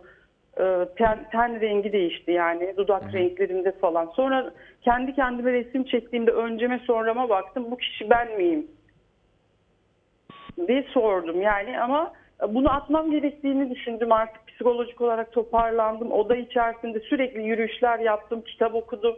İşte nefes egzersizleri, pencereyi açıp açıp sürekli nefes egzersizleri yaptım. Bu şekilde atlatmaya çalıştım. Yani tedavim şu an yarı doza indirildi ama e, ne olacağını süreci bilmiyoruz yani. Kimse bilmiyor, hiçbir hoca bilmiyor, hiçbir bilim adamı yani. Çünkü e, uzun vadeli bir hastalık değil. Peki. Şimdi ben sizin mesajınızı okuduğum zaman ben de bir sorumluluk hissettim. Sizin sesinizi duyurmak istedim. Çünkü çok karşımdaki Çok tablo ülkesini ve mesleğini çok seven bir hemşireydi. Evet. Benim kız ya kardeşim diyorum, de gerekirse yani ne gerekiyorsa yapılsın. Yani Peki. hiçbir insanın bunu yaşatmaya hakkı yok ya. Ha- Hak, ya hak yeme bu yani. Ben şu an bir oda içerisinde ve mesleğimi yapamıyorum, evime gidemiyorum. Hiç kimseyle temas korkusu var veya bundan sonra da bu yaşayacak mıyım acaba bu temasla? Yine aynı korku olacak. Peki. Bu çok kötü bir duygu. Şu, şuna gelmek istiyorum. Benim kız kardeşim de hemşire. Ben onunla da her gün konuşuyorum. O Amerika'da da Hı görevini hı. yapıyor. Burada da hemşireydi. Sizi Evet. okuduğum zaman kendi kız kardeşimi gördüm Evet. ben orada. Evet. Peki e, Şimdi İsmail Bey ben şöyle PDR mezunuyum aynı zamanda psikoloji mezunuyum. Hani ben psikolojimi sağlam tutmaya çalıştım. Bir oda içerisinde ne yapılabilirse yani beyin egzersizi ne kadar yaptım. Unuttum çünkü birkaç gün bir şeyleri unuttum yani psikolojik olarak böyle ölüm korkusu yaşayınca. Ki kendi ölümümden de değil temas kurduğum insanlarda da acaba bir sıkıntı olursa onun vebalini ben nasıl yaşarım diye. Yoksa yine kendi korkum değildi. bir şey daha sormak istiyorum. Şimdi 20 yıla yakındır hemşirelik yapıyorsunuz. Evet. Buradan Sağlık Bakanlığı'na, devletimize, sivil topluma, halkımıza, bu fedakar hemşirelere, hasta bakıcılara, sağlık çalışanlarına ve doktorlarımıza ne yapmamız gerekiyor? Birazcık da ondan bahsederseniz kapatalım. Yani şu an bizi zaten e, ben e, Bakan Bey'in özel kalemini de yazmıştım önlemlerle ilgili. Çünkü burada biz ilk hafta hastaları karşılayan kişilerden birisi benim. İlk pozitif hastalara tedavi yapan da bendim. Çünkü e, hastamızın yemek yeme fonksiyonu yoktu. Alzheimer hastasıydı. Pozitif olduğunu biliyordum ama odaya girmek zorundayız. Yani eldiven giydik, maske taktık ama takdir ilahi yine de e, kaptık yani bunu. Önlemler alınıyor. E, her konuda destek de veriliyor yani e, sağlık çalışanına ama işimiz bu e, mikrobun ne şekilde bulaş yolunu bilmiyoruz. Net bilinmiyor yani. E, bulaş yolunu net bilen yok. Hani burundan, ağızdan, gözden deniliyor ama ne kadar koruyabiliriz ki kendimizi hastane Tabii, içerisinde? Yani bu çok zor. Beslenmemizi ki ben çok önlem aldım. Ee, C vitaminleri, beslenme şeyleri düzenledim kendime. Yani diyorum ki o konularda çok disiplinliyim. Bir spor yapan biriyim. Sürekli pilates, yürüyüşlerim yani hiç böyle sağlıklı bir insanken birden bunu yaşıyorum. Peki. Çok geçmiş olsun. Çok teşekkür Ve ediyorum. duyarlılığınız yani sizlere için- güveniyorum lütfen yani Biliyorum, sağ olun. insanlar yani sadece kendilerini değil kafasını koysunlar ya sadece görüntüde görüşmek Peki. o kadar acı bir olay ki telefonla görüşmek. Siz çocuğunuzla mı? Çocuğunuzla mı telefonda görüşüyorsunuz? Nasıl? Çocuğunuz Tabii mu var? ki hiçbir şekilde onlar izole edildi, evde kalıyorlar. 15 gündür göre- göremiyorum ve görsem de bundan sonra nasıl davranacağımı da bilmiyorum. Evlisiniz ve bir çocuk mu var efendim? Yok evli değilim de, İsmail Bey. Peki, tamam. Çok geçmişler olsun efendim. Çok teşekkür Duyarlılığınız ediyorum. için çok teşekkür sağ ediyorum. Umarım her şey yolunda olacak. İnşallah geçecek, geçecek. Sağ olun. İşte bakın ben böyle yurttaşlar görmek istiyorum. Kendisinden çok başkalarının sağlığını da düşünen, başkalarının iyiliğini, toplumun ortak iyiliğini düşünen, başkalarının başına da kendi yaşadıkları gelmesin diye sosyal sorumluluk üstlenen böyle vatandaşlar. Yani keşke yılın vatandaşı o ödül töreni olsa da ve bu arkadaşımız Hafize kardeşimizi seçsek. Ve buradan geçelim Milli Gazete'ye. İşten atma yasaklansın. Halihazırda ekonomik sıkıntıyla boğuşan, ekonomi ve nakit sıkışıklığı içindeki piyasalar koronavirüs darbesiyle iyice zora düştü. Tüccarlar, işverenler, patronlar kadar işçi, emekçi ve tüm çalışanlar da endişeli bir bekleyişe girdi. Türk İş, Hak İş ve Disk ortak bir bildiri yayımlayarak emekçilerin taleplerini dile getirirken yayımlanan ortak bildiride işten çıkarmaların yasaklanması, zorunlu mal ve hizmet üretimi dışında tüm işlerin en az 15 gün süreyle durdurulması, işsizlik sigortası fonunun devreye sokulması çağrıları yapıldı. Demek ki Disk Arzu Çer- Disk Başkanı Arzu Çerkezoğlu'nun Burada İsmail Küçükkaya ile Demokrasi Meydanı'nda dile getirdiği öneriler peyderpey herkes tarafından, bütün kesimler tarafından kabul edildi. Dün Odalar ve Borsalar Birliği Başkanı Rıfat Sarcıklıoğlu da aradı. Hiçbir şekilde işçi çıkarmayacaklarını, ellerinden gelen bütün çabayı göstererek dayanışma içerisinde olacaklarını söyledi. Rıfat Hisarcıklıoğlu efendim onun da altını çizelim. Oğuz Çarmıklı Nurol Holding adına affedersiniz Nurol Holding adına aradı ve hiçbir şekilde bu zor dönemde işçi çıkarmayacaklarının altını çizdi. Eskişehir'den Cemalettin Saran aradı. O da aynı şekilde açıklama yaptı. Biz bu ve benzeri açıklamaları aktarmaya çalışıyoruz. Ama kötü örnekleri de sizlere göstereceğim biraz sonra. Milli Gazete'den sonra dünyaya geçelim. Pardon. Dün bir de Hikmet Çetin aradı. Yayınlar için kutladı. Siz Çalarsat ailesine selamlar söyledi. Fox'a dedi ki sevgili İsmail sana, Fatih'e, Doğan Şen Türkiye, bütün Fox'taki arkadaşlarınıza bu zorlu dönemdeki çalışmalarınız için teşekkür ediyorum dedi. Özellikle tarımı ön plana alıyoruz ya. Hikmet Bey dedi ki bana, yıl 1979, devletin görevlisi olarak İran'a gittim. Petrol alacağız. Petrol arıyoruz. Petrol yok. Şah'la görüştüm. 30 dakikaydı planlanan. Bir saat görüştük. Şah bana dedi ki sonra Türkiye'ye selam söyle. Bak bizim petrolümüz var ama sizin petrolünüz, doğalgazınız yok. Fakat sizde daha önemli bir şey var. Ona sahip çıkın. Nedir dedim Hikmet Çetin'e? Tarım dedi. Şah demiş ki petrol olsa da aç kalabilirsin ama tarımı Türkiye gibi ön plana alırsan aç kalmazsın dedi. Hikmet Çetin Türkiye'nin bugün gelmiş olduğu durumdan ne kadar üzüntü duyduğunu da bana bazı örnekler üzerinden anlattı efendim. Ekonomi haberi hazır mı arkadaşlar? Hadi Şöyle bir ekonomi haberi izleyelim. Türkiye'nin gerçek gündemine dönelim şimdi. BDDK koronavirüsün ekonomik etkilerini azaltmak için yeni tedbirler aldı. Kredi kartı asgari ödeme oranını düşürdü. Yıl sonuna kadar asgari tutar da dahil ödemesiz dönem tanımlaması yapılabileceğini duyurdu. Bankacılık Düzenleme ve Denetleme Kurulu koronavirüs pandemisi sebebiyle ekonomik hayatın etkilenmemesi için önlem almayı sürdürüyor. Özellikle son dönemde artan kredi kartı harcamalarıyla ilgili ard arda adımlar atılıyor. BDDK'nın aldığı karar doğrultusunda bireysel kredi kartlarında daha önce %30 olan asgari ödeme oranı yeniden düzenlendi. Yeni asgari ödeme oranı %20'ye indirildi. Sadece asgari ödeme oranı düşürülmedi kredi kartlarında. Kredi kartı borcu ötelenen vatandaşlara 31 Aralık 2020'ye kadar asgari tutar da dahil ödemesiz dönem tanımlanabilmesine imkan sağlandı. Düzenleme öncesinde asgari tutarın son ödeme tarihini takip eden 3 ay içinde ödenmemesi durumunda 1 aylık süre veriliyor ve kart iptal edilebiliyordu. Ekonomik işleyişin aksamadan sürmesi için BDDK bu ödemesiz dönemi yıl sonuna kadar uzattı. Şimdi çok mesaj geliyor. Tabii bir kısmını okumaya çalışıyorum. Özellikle sosyal anlamda önemli bulduklarımı. Ama şöyle Satı Hanım gibi teşekkür ediyoruz size. Meselenin bütün bölüm ve boyutlarını bizlere gösteriyorsunuz diyor. Görevimiz bu. Çünkü efendim bakın biz bunun için varız. Sabah gazeteleri okurken yaşadığımız dönem size de öyle gelmiyor mu efendim? Belirsiz. Ne olacağı, ne zaman biteceği belli değil. Hatta dün Rıfat Sarcıklıoğlu dedi ki 3. Dünya Savaşı gibi dedi. Bizim neslimiz 2. Dünya Savaşı'nı yaşamadı, büyüklerimiz yaşadı. Biz işte 3. Dünya Savaşı'nı yaşıyoruz dedi. Rıfat Bey doğru. Bakın kabus gibi değil mi? Film gibi. Allah aşkınıza bakın. Gelin. Önce bütün yitirdiklerimize Allah rahmet eylesin diyorum. Gülgün Üstündağ. Bakın bu bir vefat ilanı. Törenlere bakın uygulanan kısıtlamalar nedeniyle sadece aile fertlerinin katılımıyla Edirne Kapı Mezarlığı'ndaki aile kabristanında defnedilmiştir. Gülgün Üstündağ. Buraya geliyorum. Aziz Günay Aktay, onu da yitirmişiz. 1932 doğumlu. Günümüzün olağanüstü koşulları nedeniyle defin işlemi aynı gün gerçekleştirilmiştir. Bakın bu ilanları biz hiç görmemiştik bugüne kadar.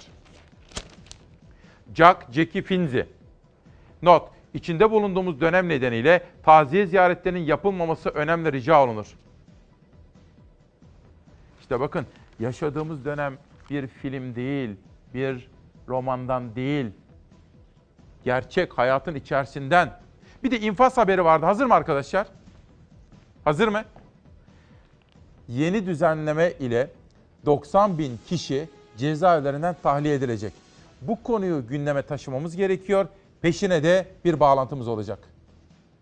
çalışmamızı tamamladık. İnfaz düzenlemeleri kapsamında salgın hastalık nedeniyle açık cezaevinden konutta cezaya geçecek olanlarla beraber bu sayı yaklaşık 90 bine ulaşıyor. AK Parti'nin hazırladığı ve MHP'nin de destek verdiği infaz düzenlemesi meclise geldi. Belirli suçlar hariç infaz süresi yarıya indiriliyor. Evde mahkumiyet geliyor. Düzenlemeyle ilk etapta yaklaşık 90 bin kişi tahliye olacak. Belirli suçlardan hüküm giyenler ceza indiriminden yararlanamayacak. İlginç bir biçimde bize e, getirilen teklifin içinde çocuk e, tecavüzü artı tacizi, kadına şiddet ve çocuk evlilikleriyle ilgili infaz indirimi mevcut.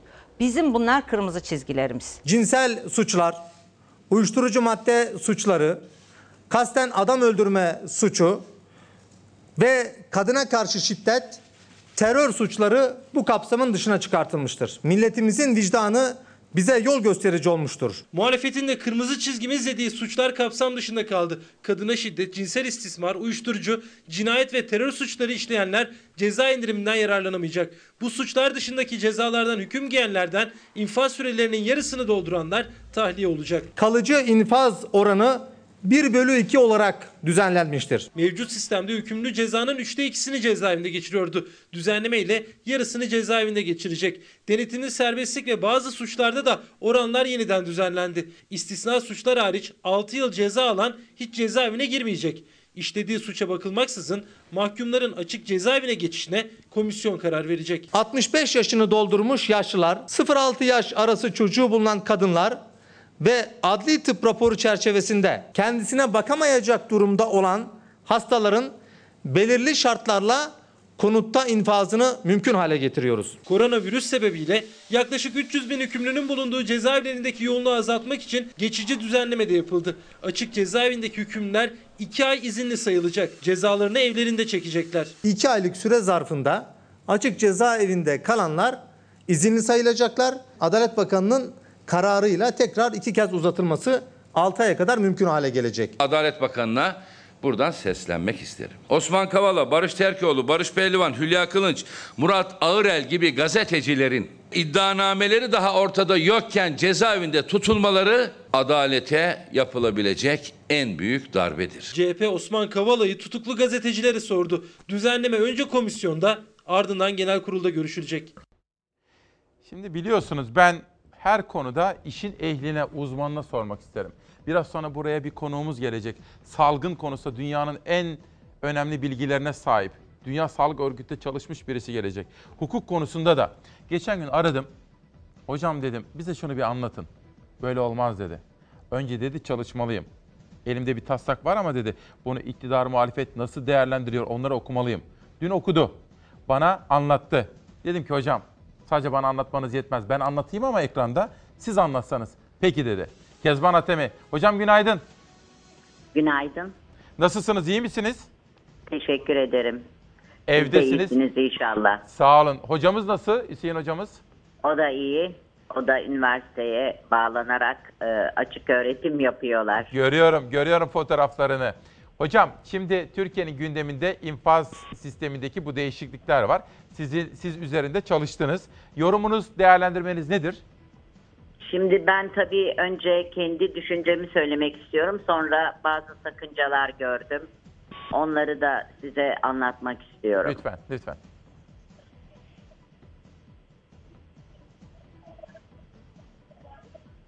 Buyurun hocam.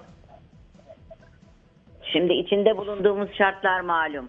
Karşımızda görünmeyen, kime ne yapacağı belli olmayan ve maliyeti insan olan çok ciddi bir salgınla karşı karşıyayız. Evet.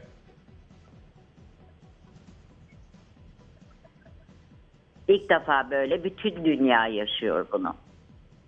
Dolayısıyla e, bir kere e, bu şartları dikkate alarak mahkum ve tutuklularının hayatlarının çok ciddi, neredeyse kesin bir tehlikeye maruz kaldıkları apaçıktır.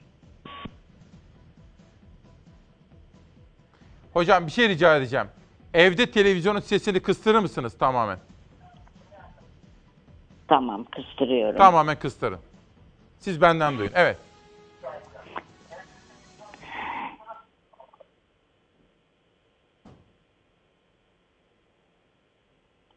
Evet, e, konuşabilir miyim? Buyurun hocam, buyurun dinliyoruz. Şimdi e, bir kere Allah korusun cezaevlerinde de 1500'e yakın e, insan hakları derneklerinin tespit ettiği kurulların hasta var. Evet.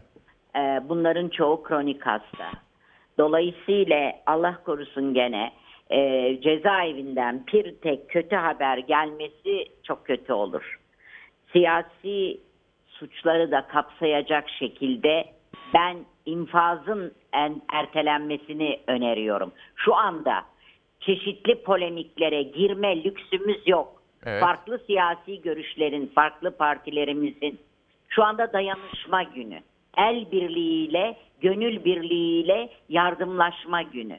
Dolayısıyla hiçbir siyasi polemiğe girmeden öncelikle yaşam hakkını e, ele almalıyız. E, bu çok aceleye gelmemeli. Çok sakıncalar var. Zaten tartışılırken mecliste de göreceğiz farklı siyasi e, partilerin farklı görüşleri, farklı ittifakların farklı görüşleri var. İktidar Partisi'nin Milli e, İttifak'la Cumhur İttifakı arasında dağlar kadar fark var. Belli ki bu tartışma konusu olacak ve toplum şimdi şimdi ölümle e, yaşam hakkıyla mücadele ederken biz böyle bir polemiğe girmemeliyiz ama ne yapmalıyız? Ne yapmalıyız? Bir kere bir kere adli e, kontrol mekanizmalarını der, devreye koyarak derhal cezaevlerini boşaltmalıyız. Ama bazı istisnalar hariç bunları hemen yapmalıyız. Bunlar nedir bu istisnalar?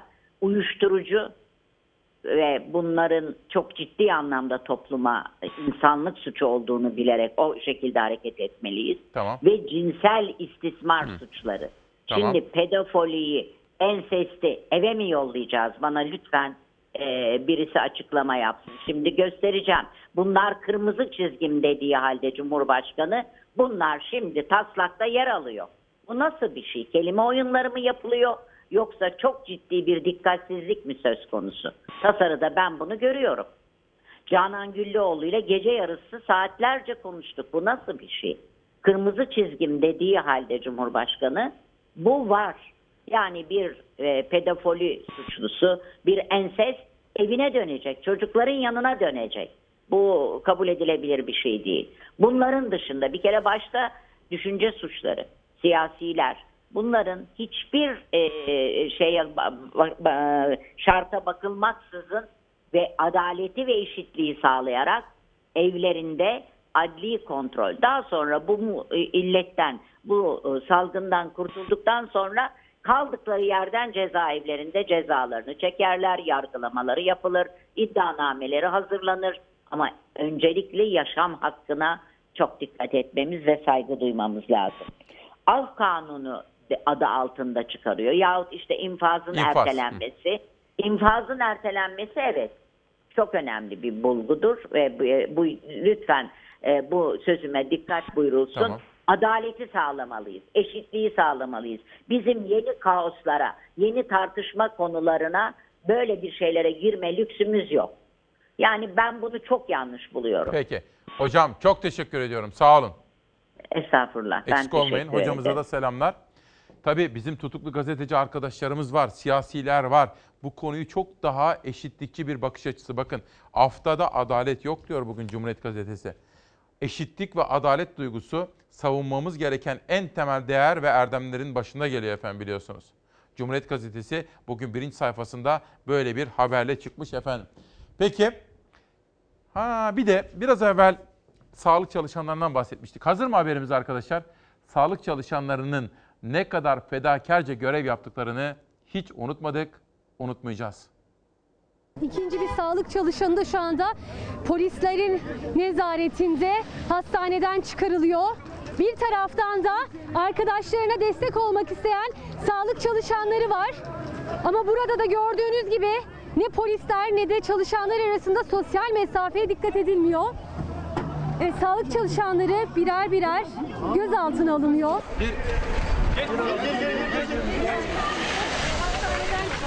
Üç polis tarafından yaka paça yakın temaslı müdahaleyle gözaltına alınan bu kadın bir hastanenin taşeron sağlık işçisi. Gözaltı aracına itilen bu kişi gibi. Hiçbir işçinin kılına zarar gelmemesi için mücadele etmeye devam edeceğiz. İşçiler rahat olun. Sorunlarınızı biz dile getirmeye devam edeceğiz. Sağlık çalışanları için yeni düzenleme yaptı iktidar. Ek ödemeler 3 ay boyunca tavandan yatacak. İdari izinleri yeniden düzenlendi. Ama hemşireler, doktorlar kadar hastalarla birebir temas halinde görev yapan hasta bakıcılar, temizlik personeli bu haklardan yararlanamayacak. Ben sana 50 defa söyledim. Hayır geçecek. Konuşuldu. Ankara Üniversitesi İbn Sina Hastanesi'nde taşeron kadrosunda çalışan diske bağlı dev sağlık iş üyesi, tıbbi sekreter, hasta bakıcı, temizlik personelleri, Sağlık Bakanı'nın doktor ve hemşire gibi sağlık çalışanları için açıkladığı düzenlemelerden yararlanamadıkları için basın açıklaması yapmak istedi. Polis izinsiz bir eylem olduğu gerekçesiyle sağlık çalışanlarının eylem yapmasına izin vermedi. Uzun bir süre hastane içerisinde görüşmeler yapıldı ama sonunda gözaltı başladı. Sağlık çalışanlarının hastane bahçesine dahi çıkmasına izin vermedi polis. Ya geç hepsini dört Aralarında Devrimci Sağlık İş Sendikası üyelerinin de olduğu 5 kişi gözaltına alındı. Hal böyle olunca çalışanlar taleplerini ellerinde pankartlarıyla gözaltı aracından duyurdu. Sağlık işçisi olan bütün arkadaşlarımızın sağlık iş kolunda gözükmedikleri için Sağlık Bakanı tarafından yapılan düzenlemelerden faydalanamıyorlar. Ayrımcılıkla virüsü yenemezsiniz. Hepimiz sağlık işçisiyiz. Sağlık çalışanlarının taleplerine kulak verin demek için buraya geldik. Mehmet Özmen'den bir mesaj var. Silifke Çilek Üreticileri Birliği Başkanı. Bu zorlu dönemde çilek üreticisi de unutulmasın. Çileğin bir mucizevi etkisi olduğu unutulmasın diyor. Mehmet Özmen'e de çok teşekkür ediyorum efendim. Bakın böyle bir çalışma gelmiş bize. Çok teşekkür ediyorum. Adaletin sesi demiş estağfurullah. Bütün çabamız bunun için. Ve bir peki bir de kitap tanıtalım. Kenti ısıtan güneş yeni çıkan kitap öğrencilerime öyküler Veli Aykar bir öğretmen kitabı ve Deniz Yıldırım dayanışma kampanyaları iktidarın ekonomi politikalarını ve bugüne kadar kamu kaynaklarını nerelere harcadığını irdeliyor ve iktidarı ekonomi açısından eleştiriyor yazar Deniz Yıldırım. Yazısının sonunda diyor ki İktidar VIP cuma namazı ile büyük bir hata yaptı. Bu noktada iktidarın kültürel kutuplaştırma tuzağına düşmeden, düşmeksizin zor durumdaki milyonlarca gerçek anlamda milyonlarla insanla bir dayanışma etiği geliştirebilmek gerekir. Dostça, kardeşçe, komşu gibi dayanışma etiği maddi dayanışmayı kapsayan bir seferberlik için zorunlu diyor. Yani iktidar toplumu kutuplaştırmak isteyebilir. Bu tuzağa düşmesin muhalefet diyor. Yerel gazeteler gelsin. Bugün Türkiye turuna yerel gazetelere çıkacağız. Arkasından hatta pardon İtalya hazır mı arkadaşlar? Hadi hep beraber İtalya'ya gidelim. İtalya'da son 24 saat içinde 837 kişi daha hayatını kaybetti. Ölüm oranı %11,3 oldu. Salgında yaşamını yitiren 12.428 kişi için bayraklar yarıya indirildi. Saygı duruşunda bulunuldu. Virüs salgınından darbe üstüne darbe alan İtalya normale dönemiyor. Yaşanan ağır tabloyu İtalya Sivil Savunma Genel Müdürü Angela Borelli değerlendirdi. Ülkede 6 hafta önce başlayan salgında bugüne kadar 105.792 kişinin virüsle temas ettiğini açıkladı. 24 saatte 837 kişinin de hayatını kaybetmesiyle can kaybı 13.000'e tırmandı. Ülkenin salgından en kötü etkilenen bölgesi Lombardiya'da sağlık çalışanları da ciddi zarar gördü. Binlerce sağlık çalışanına virüs bulaştı. 66 doktorun hayatını kaybettiği açıklandı. İtalya'da Belediyeler Birliği çağrısıyla ülke genelinde bayraklar yarıya indi. Son yolculuklarına törenlerle uğurlanamayan insanlar için saygı duruşunda bulunuldu. Amerika Başkanı Trump, İtalya Başbakanı Giuseppe Conte ile görüştü. Başbakana taziyelerini bildiren Trump, İtalya'ya 100 milyon dolar değerinde tıbbi malzeme yardım yapılacağını açıkladı. İtalya'da bizim çok sevdiğimiz bir arkadaşımız, dostumuz var biliyorsunuz. Sinemamızın dünya çapındaki ismi Ferzan Özpetek. Hiç merak ettiniz mi efendim? Acaba ne yapıyor Ferzan Bey? Ferzan Özpetek günaydın. Günaydın, nasılsınız? Çok teşekkür. Asıl siz nasılsınız İtalya'da? Ne yapıyorsunuz? Vallahi iyiyiz. Biz eve kapandık. Sa- e, 2 Mart'tan beri evdeyiz. E, evden çıkmıyoruz 2 Mart'tan beri. Evet. E, dünkü haberler çok iyi. Şöyle e, şeyde iniş var. Yani en yüksek noktasına ulaştı hastalanma şeyi. Dünden beri iniş başladı. O hepimizi çok mutlu ediyor. Yani çünkü e, herkes evine kapalı duruyor. Herkes e, çok dikkatli. E, İtalya bu açıdan e, en hızlı davranan ülke olduk benim için. E, bizim görüşümüze göre, şu andaki görüşümüze göre. Çünkü İtalya'da alarm başladığı zaman Fransa, hele İspanya, e, Almanya, İngiltere falan ya işte ya işte İtalyanlar falan hatta bir İngiliz e, gazeteci dedik İtalyanlar öğleden sonra uyumayı severler. Evet, yani evet. Uykularını uzatırlar falan gibilerinden laflar ettiler.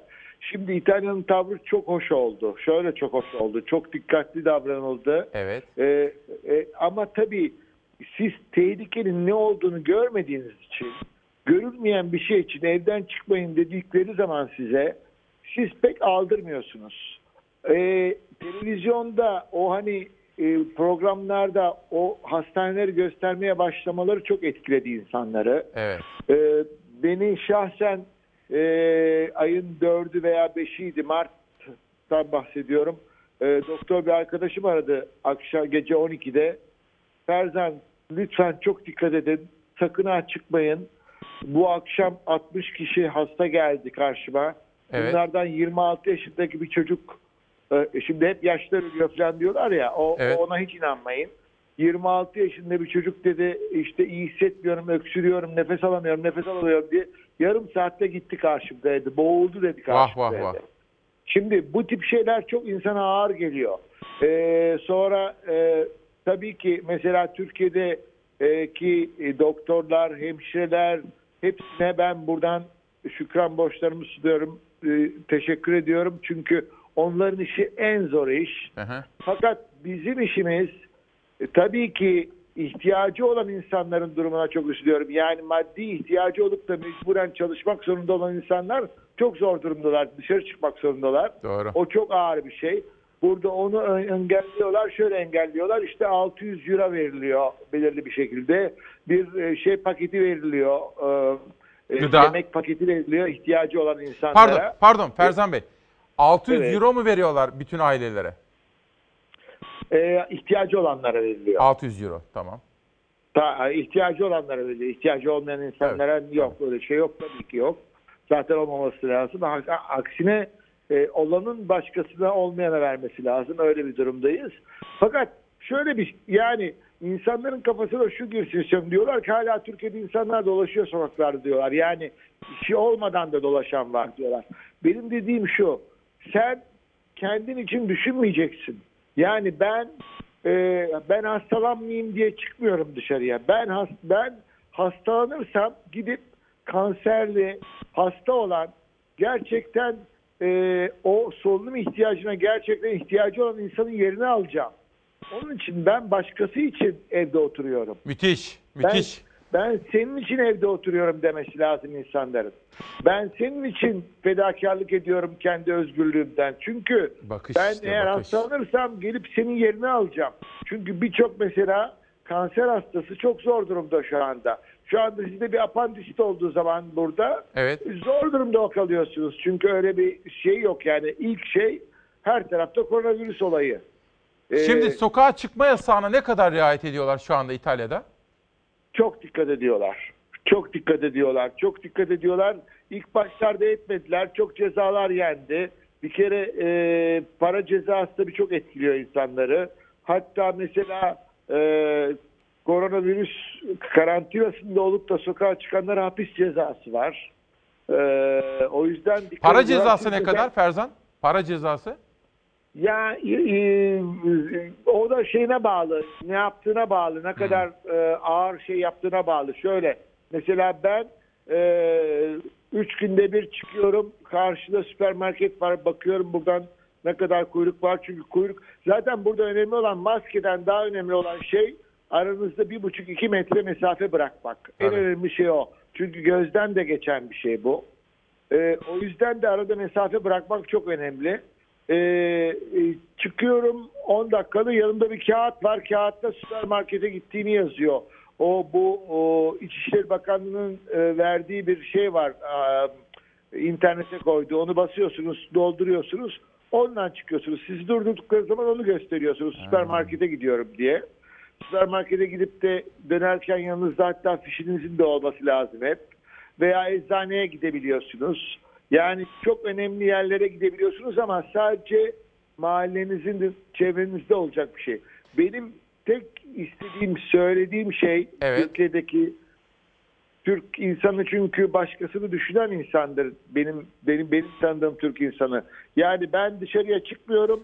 Kardeşim ben dışarıya çıkmıyorum. Evde oturuyorum. Senin için çıkmıyorum.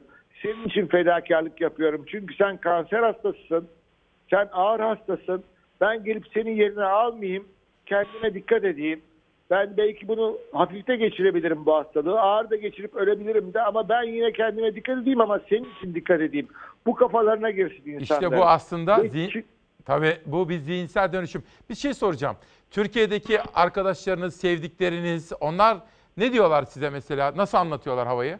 Ya ilk ilk haftalar hep beni arayıp Ferzan nasılsın? Nasılsın? Nasıl durum? Çok ağır durum falan. Ben de diyordum ki çocuklar siz dikkat edin. Bizde başladı. Biz evde oturuyoruz. Biz dikkatliyiz zaten. Biz her şeye dikkat ediyoruz. Her yer dezenfekte ediliyor. Hep ellerimizi yıkıyoruz. Eldivenle çıkıyoruz. Yani o şey eldivenlerle çıkıyoruz. Doktor eldivenlerinden çıkıyoruz. Ee, her şeye dikkat ediyoruz.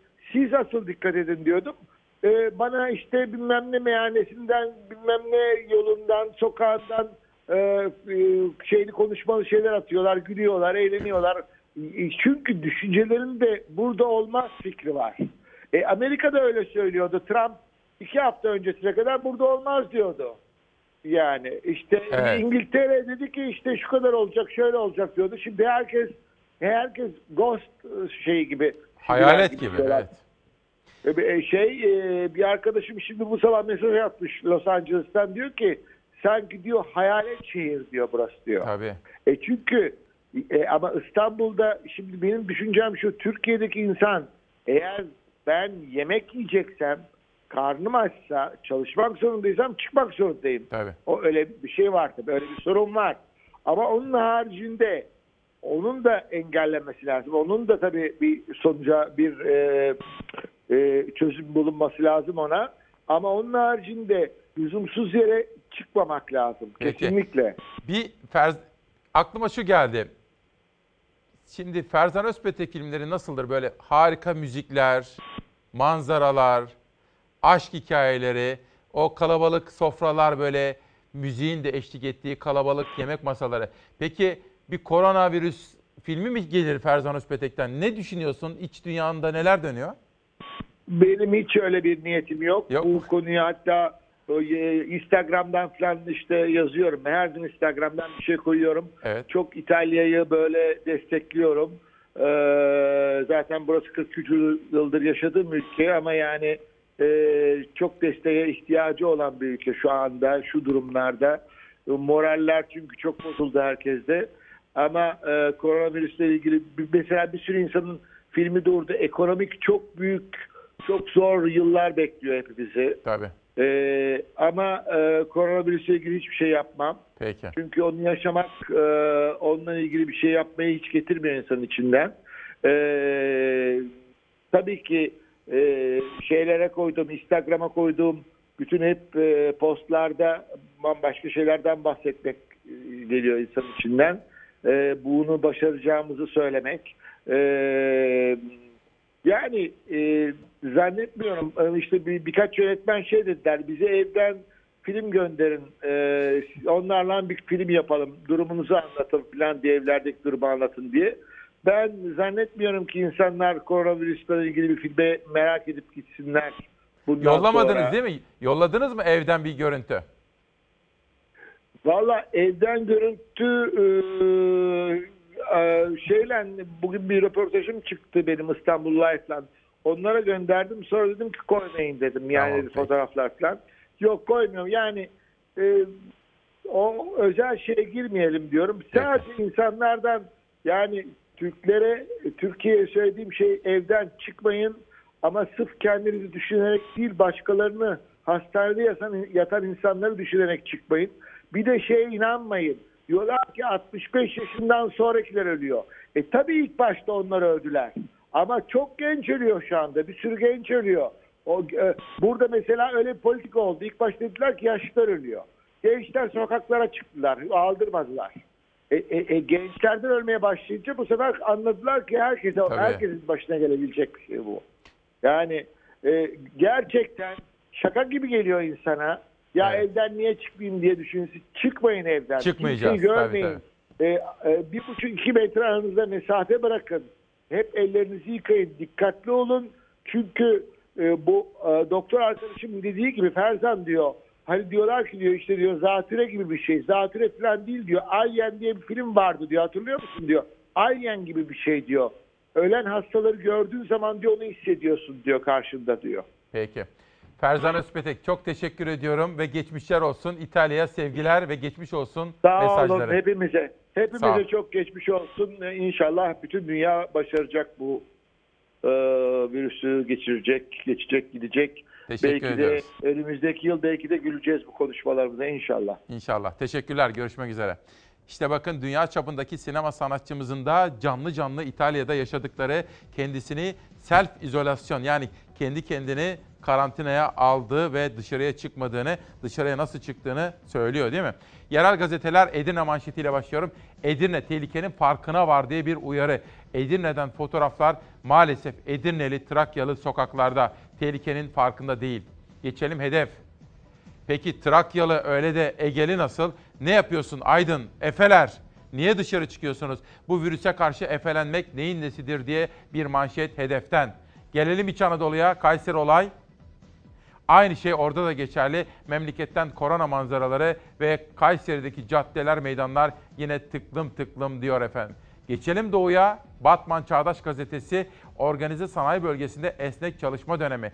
Fabrikalarda üretim kapasiteleri yarı yarıya düştü diyor Batman'dan bir fotoğraf. Sür manşeti çıktığım zaman Sason'da 3 ayrı nokta karantinaya alındı. Kaymakamlık vatandaşları uyardı Batman Çağdaş Gazetesi'nden. Biraz ileriye gidelim. Yozgat Gazetesi ileri halka açık restoran serpme kahvaltı işte bakın bütün bunları anlatıyorlar ve hepsi var alıcısı yok. Çarşıdan pazardan ve özellikle pazar yerlerinden fotoğraflar gelmiş efendim. Merhaba diyelim Konya'dayım.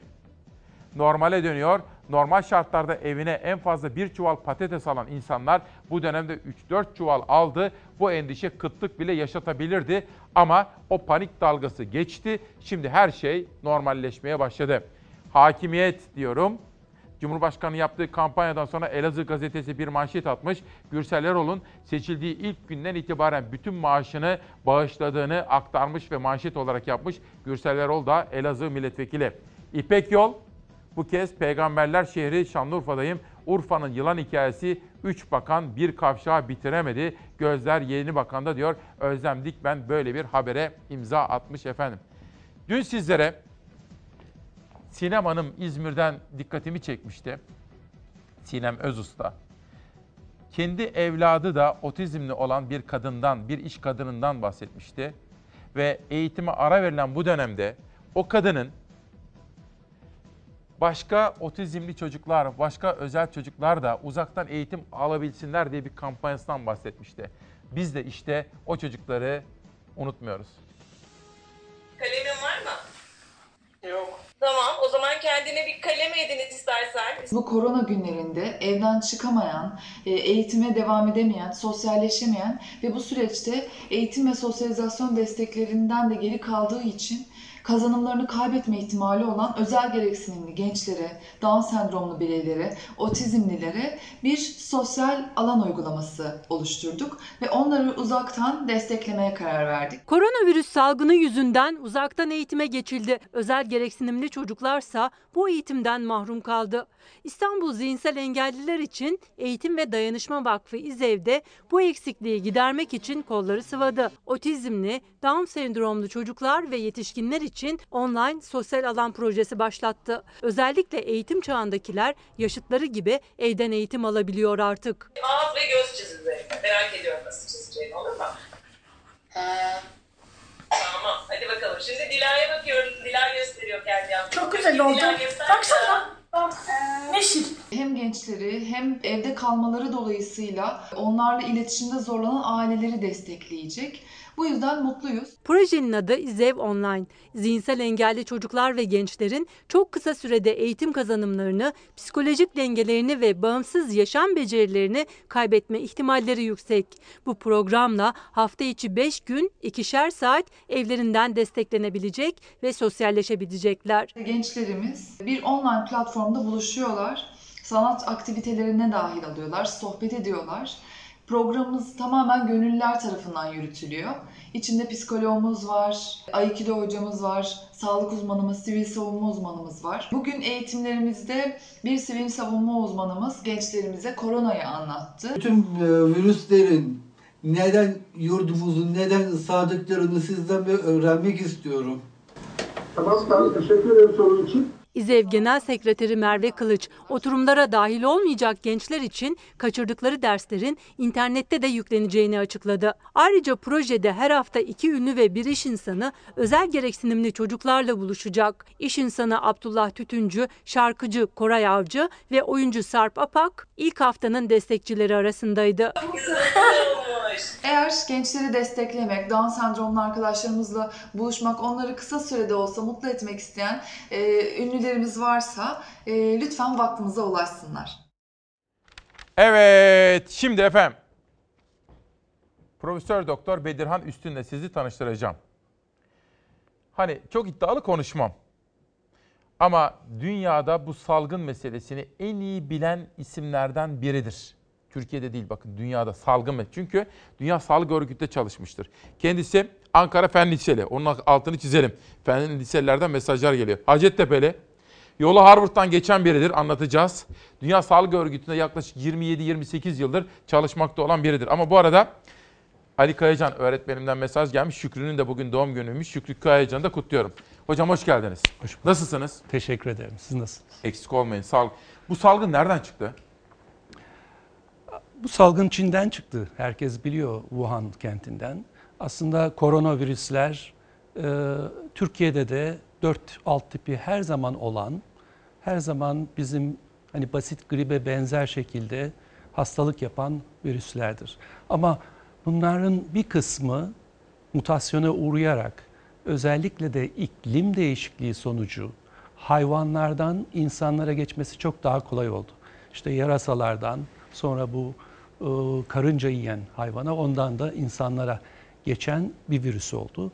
Çin bunu Kasım aylarında yaşadı ve ondan sonra da dünyayı sarmaya başladı.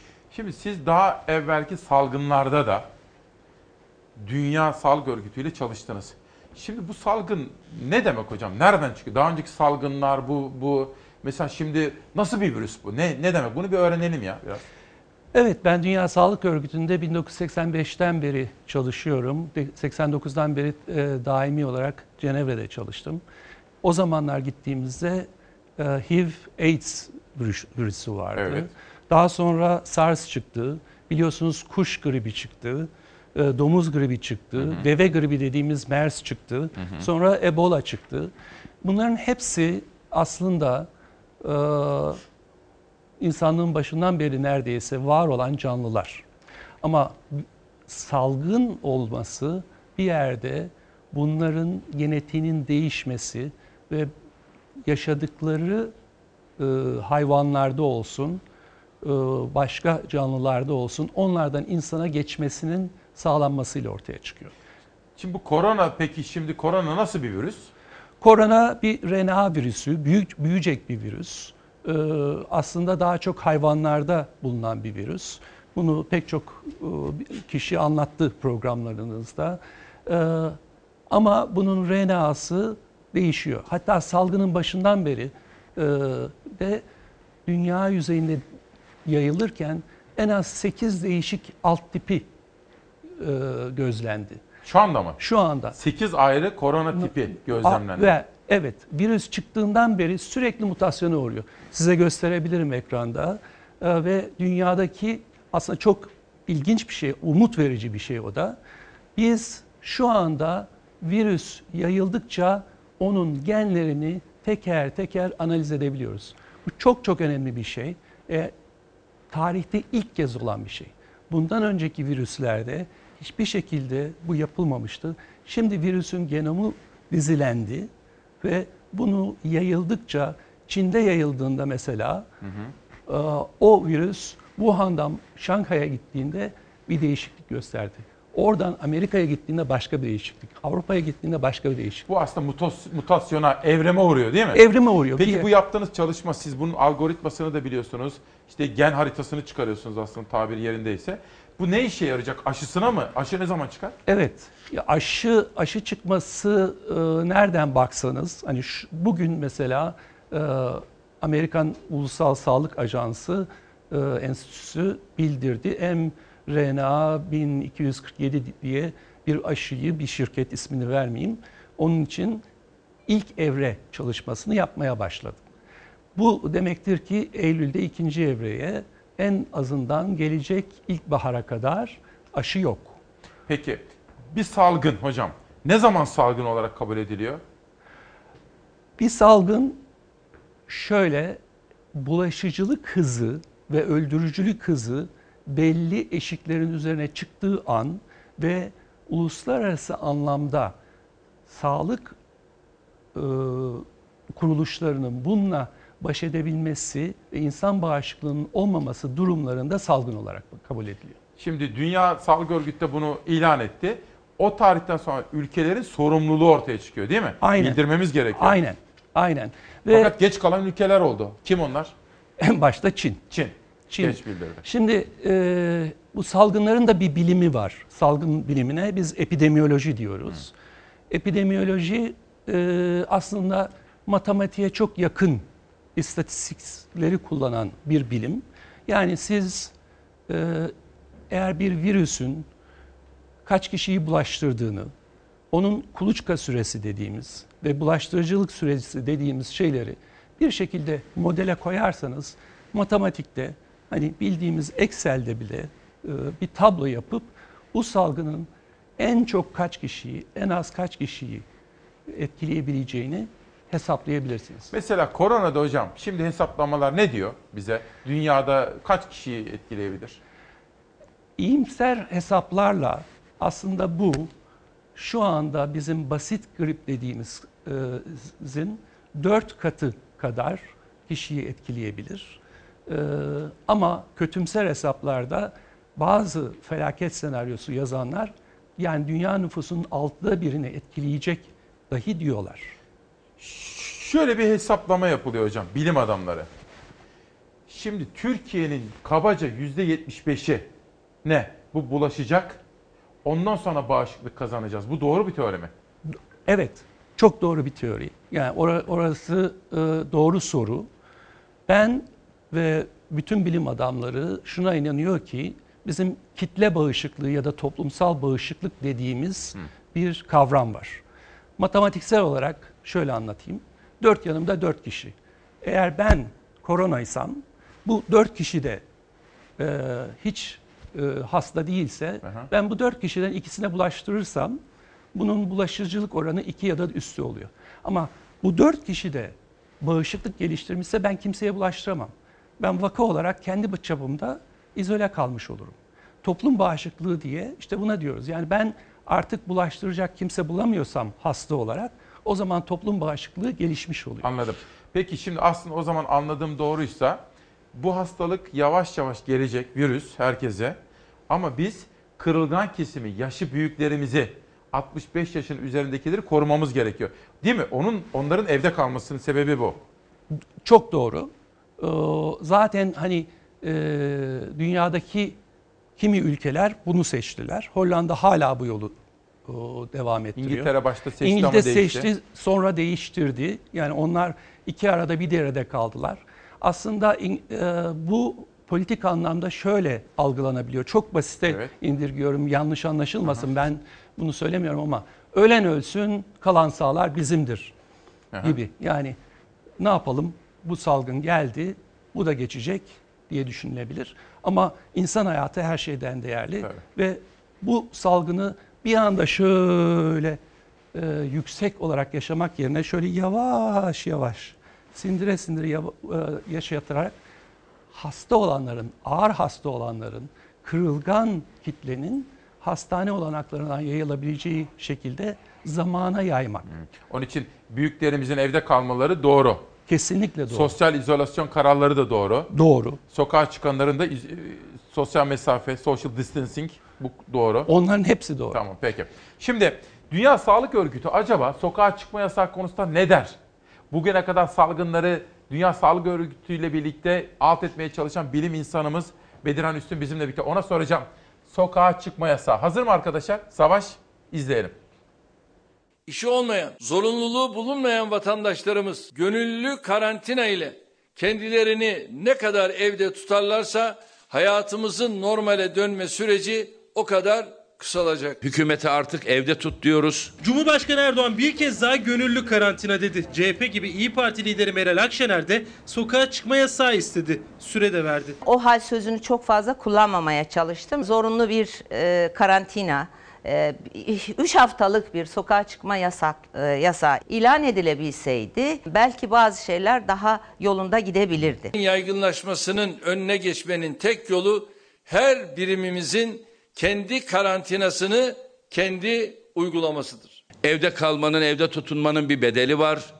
Bu bedeli devlet olarak karşılayacak, millet olarak tolere edecek güç ve imkana kabiliyet ve kapasiteye sahibiz. Vaka sayısı her geçen gün artarken bilim kurulu uzmanlar önümüzdeki birkaç haftanın önemine işaret ederken siyaset de sokağa çıkma yasağını tartışıyor.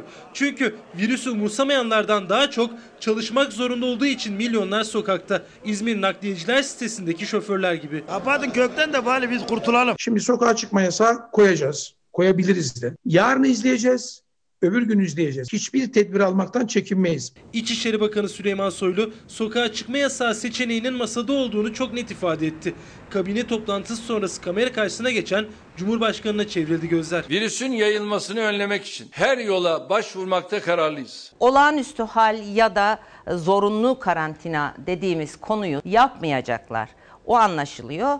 Çünkü e, devlet bunu ilan ettiği dakikadan itibaren işine gidemeyen insanın e, açta, aç kalmış, açıkta kalmış bütün e, milletin e, giderlerini ödemek zorundadır hukuki olarak. Bu zorunluluktan kurtulmak amaçlı yapmayacaklarına artık kanaat ettim. Burada en önemli hassasiyetimiz temel ihtiyaç maddelerinin arzında sürekliliği sağlamak ve ihracatı desteklemek için üretimin kesintisiz sürmesini temin etmektir. Erdoğan her türlü tedbiri alırız dedi ama üretimin sürmesi gerektiğinin altını da özellikle çizdi. Muhalefete göre hükümetin sokağa çıkma yasağı ilan etmemesinin sebebi ekonomi.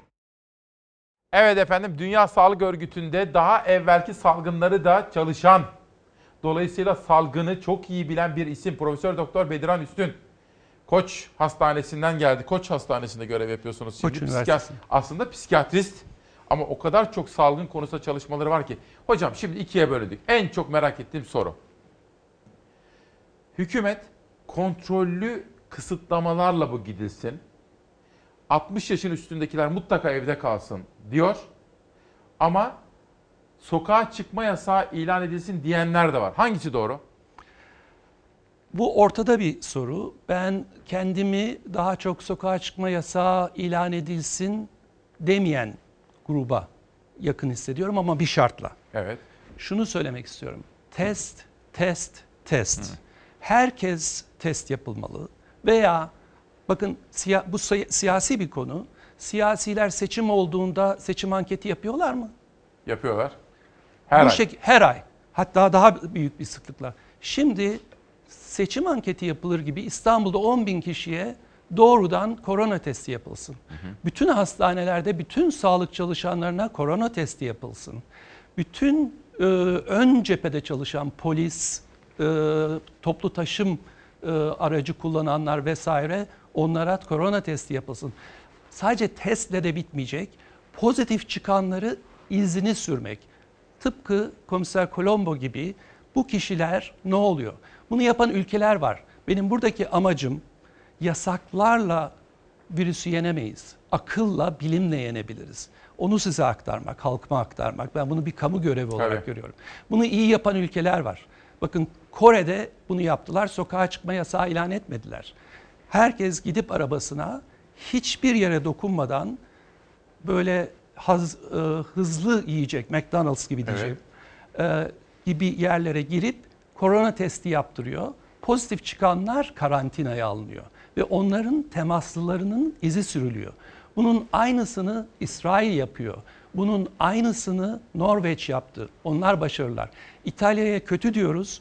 Bunun aynısını Venezia bölgesi yaptı. Az önce Ferhan Bey'den Fer, duyduk. Ferzan Özpetek söyledi. Çok iyi dedi. Evet. Demek ki Demek ki yapılan bir şey iyi olunca e, Hocam bir şey e, soracağım. Şimdi çok aslında zihin kırıcı bir şey söylüyorsunuz. Sokağa çıkma yasağı taraftarı değilim ama yaşı büyükler evde kalsınlar. Fakat kısıtlamalar doğru diyorsunuz. Bir de test diyorsunuz. Test Ama ve izini sürme diyorum. Testinizi bir şey daha nasıl söyleyeceğim. sürülecek testinizi? Testinizi bir şekilde pozitif çıkan kişi, diyelim ben pozitif çıktım. Ben kimlerle e, kalıyorum evde? Onların da testi yapılmalı. Ben kimlere e, yakın temasta bulundum? Onların da testi yapılmalı. Ayrıca şu da yapılmalı. Bakın İsrail'de tıpkı Google haritası, Yandex haritası gibi harita üzerinde halkın Sağlık Bakanlığı üzeri, sitesinden kimde koronavirüsü pozitif onu görmesi mümkün. Şimdi diyorlar ki bu kişisel verilerin korunmasına aykırı. Değil. Toplum sağlığı, Kamu sağlığı var kamu burada. sağlığı Peki. çok daha önemli. Yani öyle bir haritayı Peki. görseniz siz sokağa çıktığınız vakit nereye gideceksiniz, nereye gitmeyeceksiniz onu kendiniz bilerek, riskinizi ayarlayarak yapabilirsiniz. Evet, Profesör Doktor Bedirhan Üstün'le konuşmamızı sürdüreceğiz. Olayın hem tıbbi bölümünü hem ayrıca psikiyatri, ruhsal bölümünü de konuşacağım efendim. Bu arada bizim Levent'imizin Adanalı Levent Özveren'in kızı da İlayda'da doğmuş. Onun da doğum günü kutluyorum. Muzaffer Buyrukçu kitabı Akan Sular Şarap Olsa diyor efendim. İzin verirseniz reklam, reklamlardan sonra 9.50'ye kadar devam edeceğiz. 1 Nisan 2020 günlerden çarşamba İsmail Küçükkaya ile sağlıklı günlere yolculukta. Demokrasi Meydanı'nda bugün Profesör Doktor Bedirhan Üstün var. Dünya çapında salgın hastalıkları en iyi bilen isimlerden biridir. Bakın Türkiye çapında demiyorum. Neden? Çünkü Dünya Sağlık Örgütü ile 30 yıla yaklaşan bir çalışma ortaklığı var. Bunun dışında daha evvelki SARS başta olmak üzere salgınları da dünya çapında önleme konusunda çabaları olmuş bir isimdir efendim. Bende de 530 sayfalık bir kitabı var onu da söyleyeyim. Hocam hoş geldiniz bir kere daha. Çok sorular geldi sizlere. Hızlı hızlı gideceğiz. Önce Savaş Yıldız'dan iyilikte yarışınız dediğimiz bugün de Dünya Sağlık Örgütü hasta değilseniz maske takmayın. Ama bunu bir yanıtlamayın. Bir saniyenizi alacağım. Hazır mıyız? Türkiye'mizin koronayla sınavı.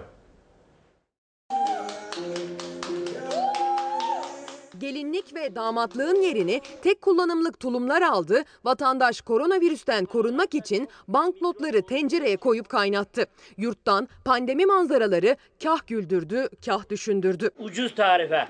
Kaynar suya sokup çıkartma. Ordu'da bakkal işleten Orhan Sarı, müşterilerden alışveriş sonrası aldığı banknotları koronavirüs salgınına karşı suya koydu, kaynattı, kuruttu. Kolonya pahalı olduğu için kolonyada dezenfekte etmiyorum. Bu ucuz tarife. Her gün elden ele gezen banknotlar uzmanlara göre de virüsün yayılımı konusunda büyük risk taşıyor. Ordu'da 25 yıldır bakkal işleten 55 yaşındaki Sarı bir nevi kamu hizmeti yapıyor. Kendince bir yöntemle paraları temizliyor. Bu paralarda çok e, mikrop olduğu için ben de günlük bu paraları kaynar suya sokup çıkartıyorum. 65 yaş üstü vatandaşlar çoğunlukla evden çıkmamaları yönündeki uyarılara uyuyor. 65 yaş altı olsa da evde kalması tavsiye edilen vatandaşlar da büyük ölçüde cadde ve sokakları boşalttı.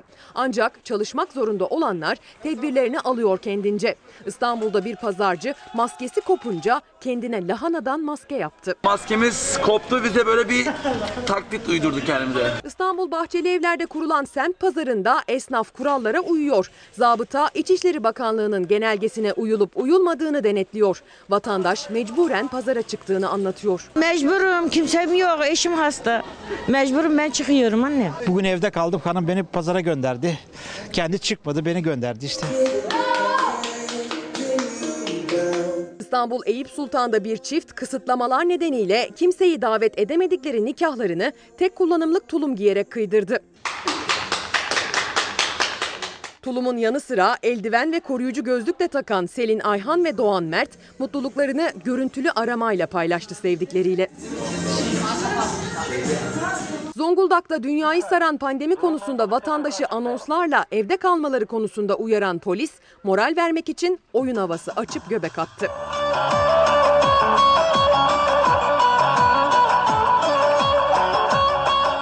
Yerel yönetimlerse denetimleri sıklaştırıyor. Uşak'ta vali Funda Kocabıyık kısıtlamalar ve uyarılara uyulup uyulmadığını denetlemek için sokağa indi, sosyal mesafe uyarısı yaptı. Sosyal mesafeyi ayarlayın. Sosyal mesafeyi. Sosyal mesafeyi ayarlı. Bak çok dip dibe insanlar. Vali Kocabıyık banka kuyruklarında sosyal mesafe uyarılarına uymayanlara sert mesajlar verdi. Kentin en işlek caddesi olan İsmet Paşa Caddesi'ne işi olduğunu kanıtlayamayan kimsenin alınmaması konusunda da talimat verdi. Güzel. Herkes hadi. Kayseri'de koronavirüs karantinasında tutulan şahıs hastaneden kaçtı. Gece yarısı hastaneden kaçan korona şüphelisinin virüsü Kayserililere yaymasını engellemek için polis düğmeye bastı.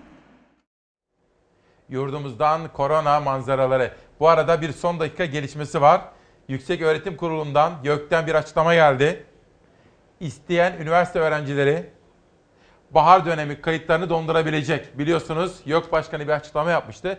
Bahar döneminde örgün eğitim yapılmayacak, yüz yüze eğitim yapılmayacak denmişti. YÖK bir açıklama daha yaptı ve istiyorsa üniversite öğrencileri bahar döneminde kayıtlarını dondurabilecekler. Profesör Doktor Üstün hocamıza sormak isteyeceğim. Dünya Sağlık Örgütü, siz de uzun yıllardır onlarla işbirliği yapıyorsunuz, çalışıyorsunuz.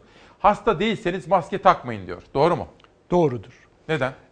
Aa, birincisi maskeler üzerinde de çok büyük ayrıntılar var. Koronavirüs geçer mi geçmez mi? Hangi delik büyüklüğüyle e, gibi. İkincisi bu bunu takmak aslında siz hastaysanız başkalarına bulaştırmanızı önlemek amacıyla Dünya Sağlık Örgütü böyle söylüyor. Siz hasta değilseniz maske sizi koruyucu olma ihtimali veya koruyuculuğu çok daha az. Ve yanlış kullanılıyor. Bizim halkımız el yıkamasını bilmiyordu, maske kullanmasını hiç bilmiyor. Hangi maskeyi, ne şekilde, nasıl takacak, ne kadar süreyle kullanacak, Üzer, iki maske üst üste mi takmalı, nasıl sterilize edecek, Bunu nasıl bilmiyoruz. kullanacak bilmiyoruz. Bilmediğimiz vakit onun enfeksiyon kaynağı olma riski çok daha fazla. O zaman mesaj şu. Hastaysanız maske kullanın, değilseniz kullanmayın. Evet. Bir de hasta olan kişinin yanına gidiyorsanız o zaman takın. Heh, hastanın yanına gidiyorsak. Evet.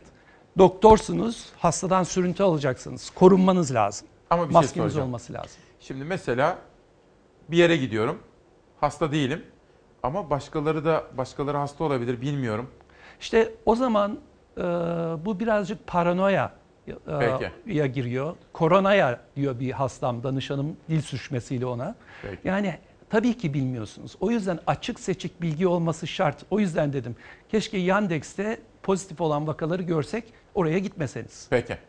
Güzel. Net bir açıklama oldu bu. Geçelim. Hocamız Enfeksiyon Hastalıkları Derneği Başkanı Mehmet Ceyhan aynı zamanda bilim kurulu üyesi. 1 11 Mart'tan öncesine bir yıldan önce dönemeyiz. Şimdi sizin daha önceki salgınlardan da tecrübeniz bize ne diyor efendim bu konuda? Normal hay- hayat ne zaman normale döner? Ben Hacettepe'deyken Mehmet Ceyhan benim kıdemlimdi. Hı hı. Kendisine saygılarımı sunuyorum. Bilim kuruluna da yeni alındı.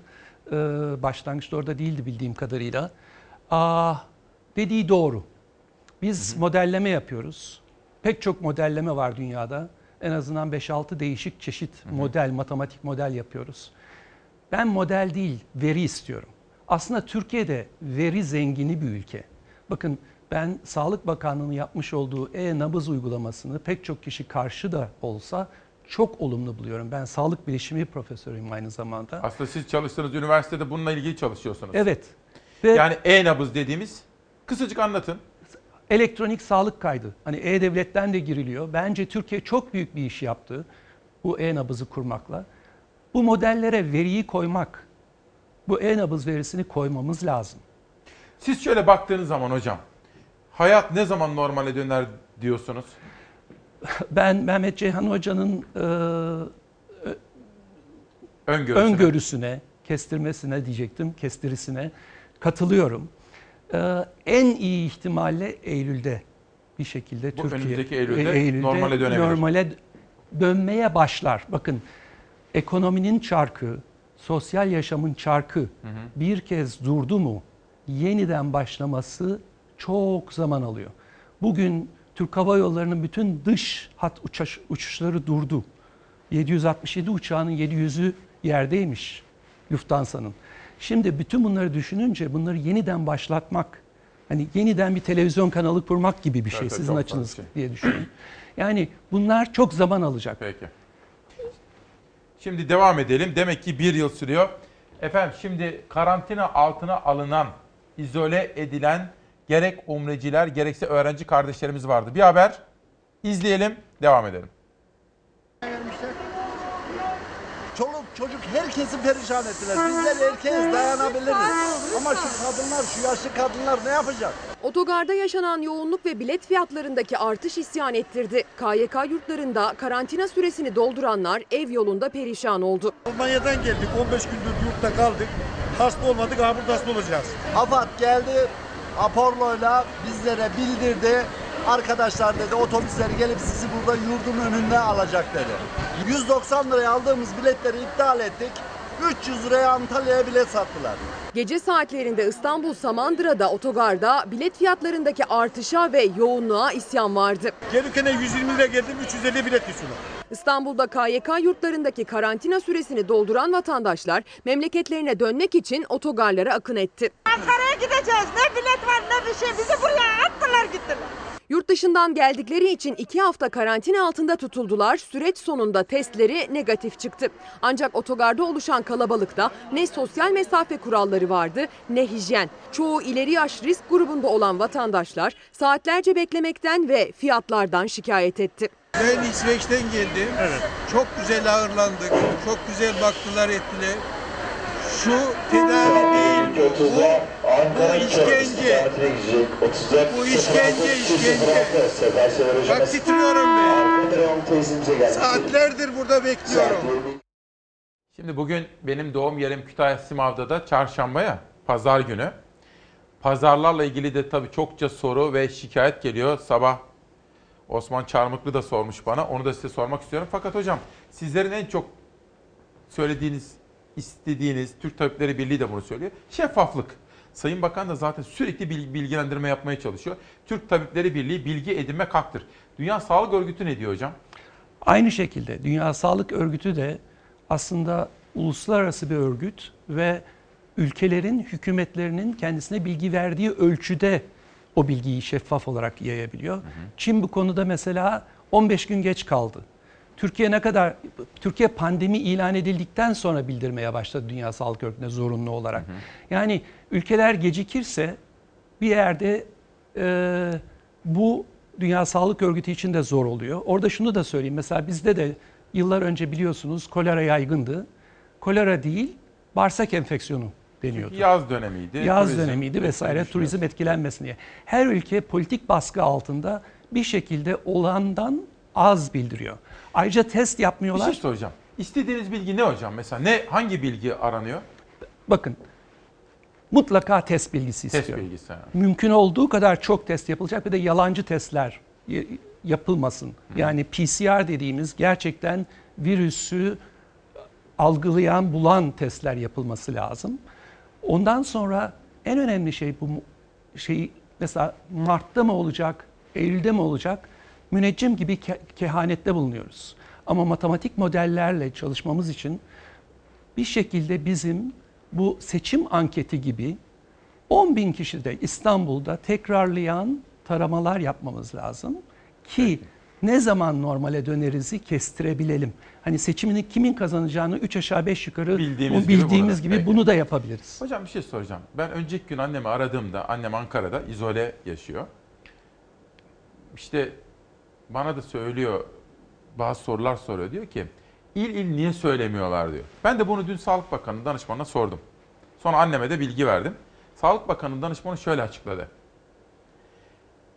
Bir ilde yoğun vaka var ise oradan kaçış olur ve kontrol edemeyiz diye bir kaygımız var diyor. Şimdi o tür kaygıları ele almanın başka yolları olmalı. Bakın ben İsrail örneğini verdim, Norveç örneğini verdim. Adamlar Yandex gibi haritada pozitif çıkan vakaları bütün halkın bilmesini sağlıyorlar. Yani bunu bilmek hem kişinin hakkı, kamu sağlığı açısından hem toplum sağlığı açısından zorunlu bir şey. Bunu yapmak zorundayız. Ve onu yapmazsak bir bir yerde Peki. e, halının altına süpürmüş oluyoruz. Yani o zaman Vakaları gizlemiş ne oluyoruz. varsa yani panik falan olmaz değil mi halk o zaman? Bence olmamalı. Yani onu eğer siz açıklıkla, güvenle bakacağınızı e, ve onların hakkını koruyacağınızı, sağlığını koruyacağınızı temin ederseniz Türk halkının ben sosyal güveninin yüksek olduğunu biliyorum. Amerika gibi değiliz. Biz kenetlenmesini, dayanışmasını bilen bir halkız. Peki. Bu önemli bir şey. Şimdi hocam bir de birkaç gün önce bir doktor arkadaşımla konuştum. Kendisi korona pozitif bir teması var. Bir doktorla teması var. O da karan, yani izolasyonda, karantina mı diyeceğim ona? Karantinada. O bana çalıştığı hastanede ki çalıştığı hastane devlet hastanesi. Orada koronavirüs hastalarına bakan doktorların başka hastalara da baktığını söyledi.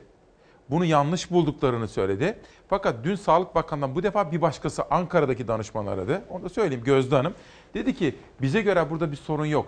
Gerekli önlem alındığı sürece korona hastasına bakan doktor başka hastalara da bakar diyor. Fakat benim tanıdığım başka doktorlar şunu söylüyorlar. Size bunu sormak istiyorum. Dünya Sağlık Örgütü'nün uygulama ve pratikleri ne? Bazı hastaneler pandemi hastanesi olsun başka hastaları kabul etmesin mi? Yoksa Sağlık Bakanlığı'nın dediği gibi gerekli önlemler alınırsa pekala korona hastaları da olur, diğer hastalar da olur mu? Bunu soracağım ama önce biraz evvel sizlere söylemiştim. İçişleri Bakanlığı da pazar yerlerine ilişkin ek bu sabaha özgü yeni önlemler de aldı. Bundan sonra işte bakın uygulanacak kurallar. Altın fiyatına domates. Pazarı yasaklamayacağız ama e, tedbirleri daha fazla arttıracağız. Biraz seyrekleştireceğiz. Sent pazarlarındaki yoğunluğu azaltmak için İçişleri Bakanlığı yeni bir genelge yayınladı. Tezgahlar arasında 3 metre mesafe kuralına ek olarak pazar yerine esnaf sayısının en fazla 2 katı vatandaş alınması kararlaştırıldı. Elimizden ne geliyorsa sosyal izolasyon için her şeyi gerçekleştireceğiz. Koronavirüse karşı alınan tedbirler her geçen gün artıyor. İzolasyonu artırmak, sosyal mesafenin korunmasını sağlamak için devlet bir dizi önlemler alıyor. Sarıyer'de, Sarıyer'de ne yapayım? Geçen hafta bakanlığın aldığı kararla gıda pazarlarında giyim, oyuncak gibi zaruri olmayan ürünlerin satışı yasaklandı. Her bir tezgah arasında en az 3 metre mesafe bırakılması şartı getirildi. Ambalajsız satılan yaş sebze ve meyvelere tüketicilerin temas etmesinin önüne geçilmesi istendi.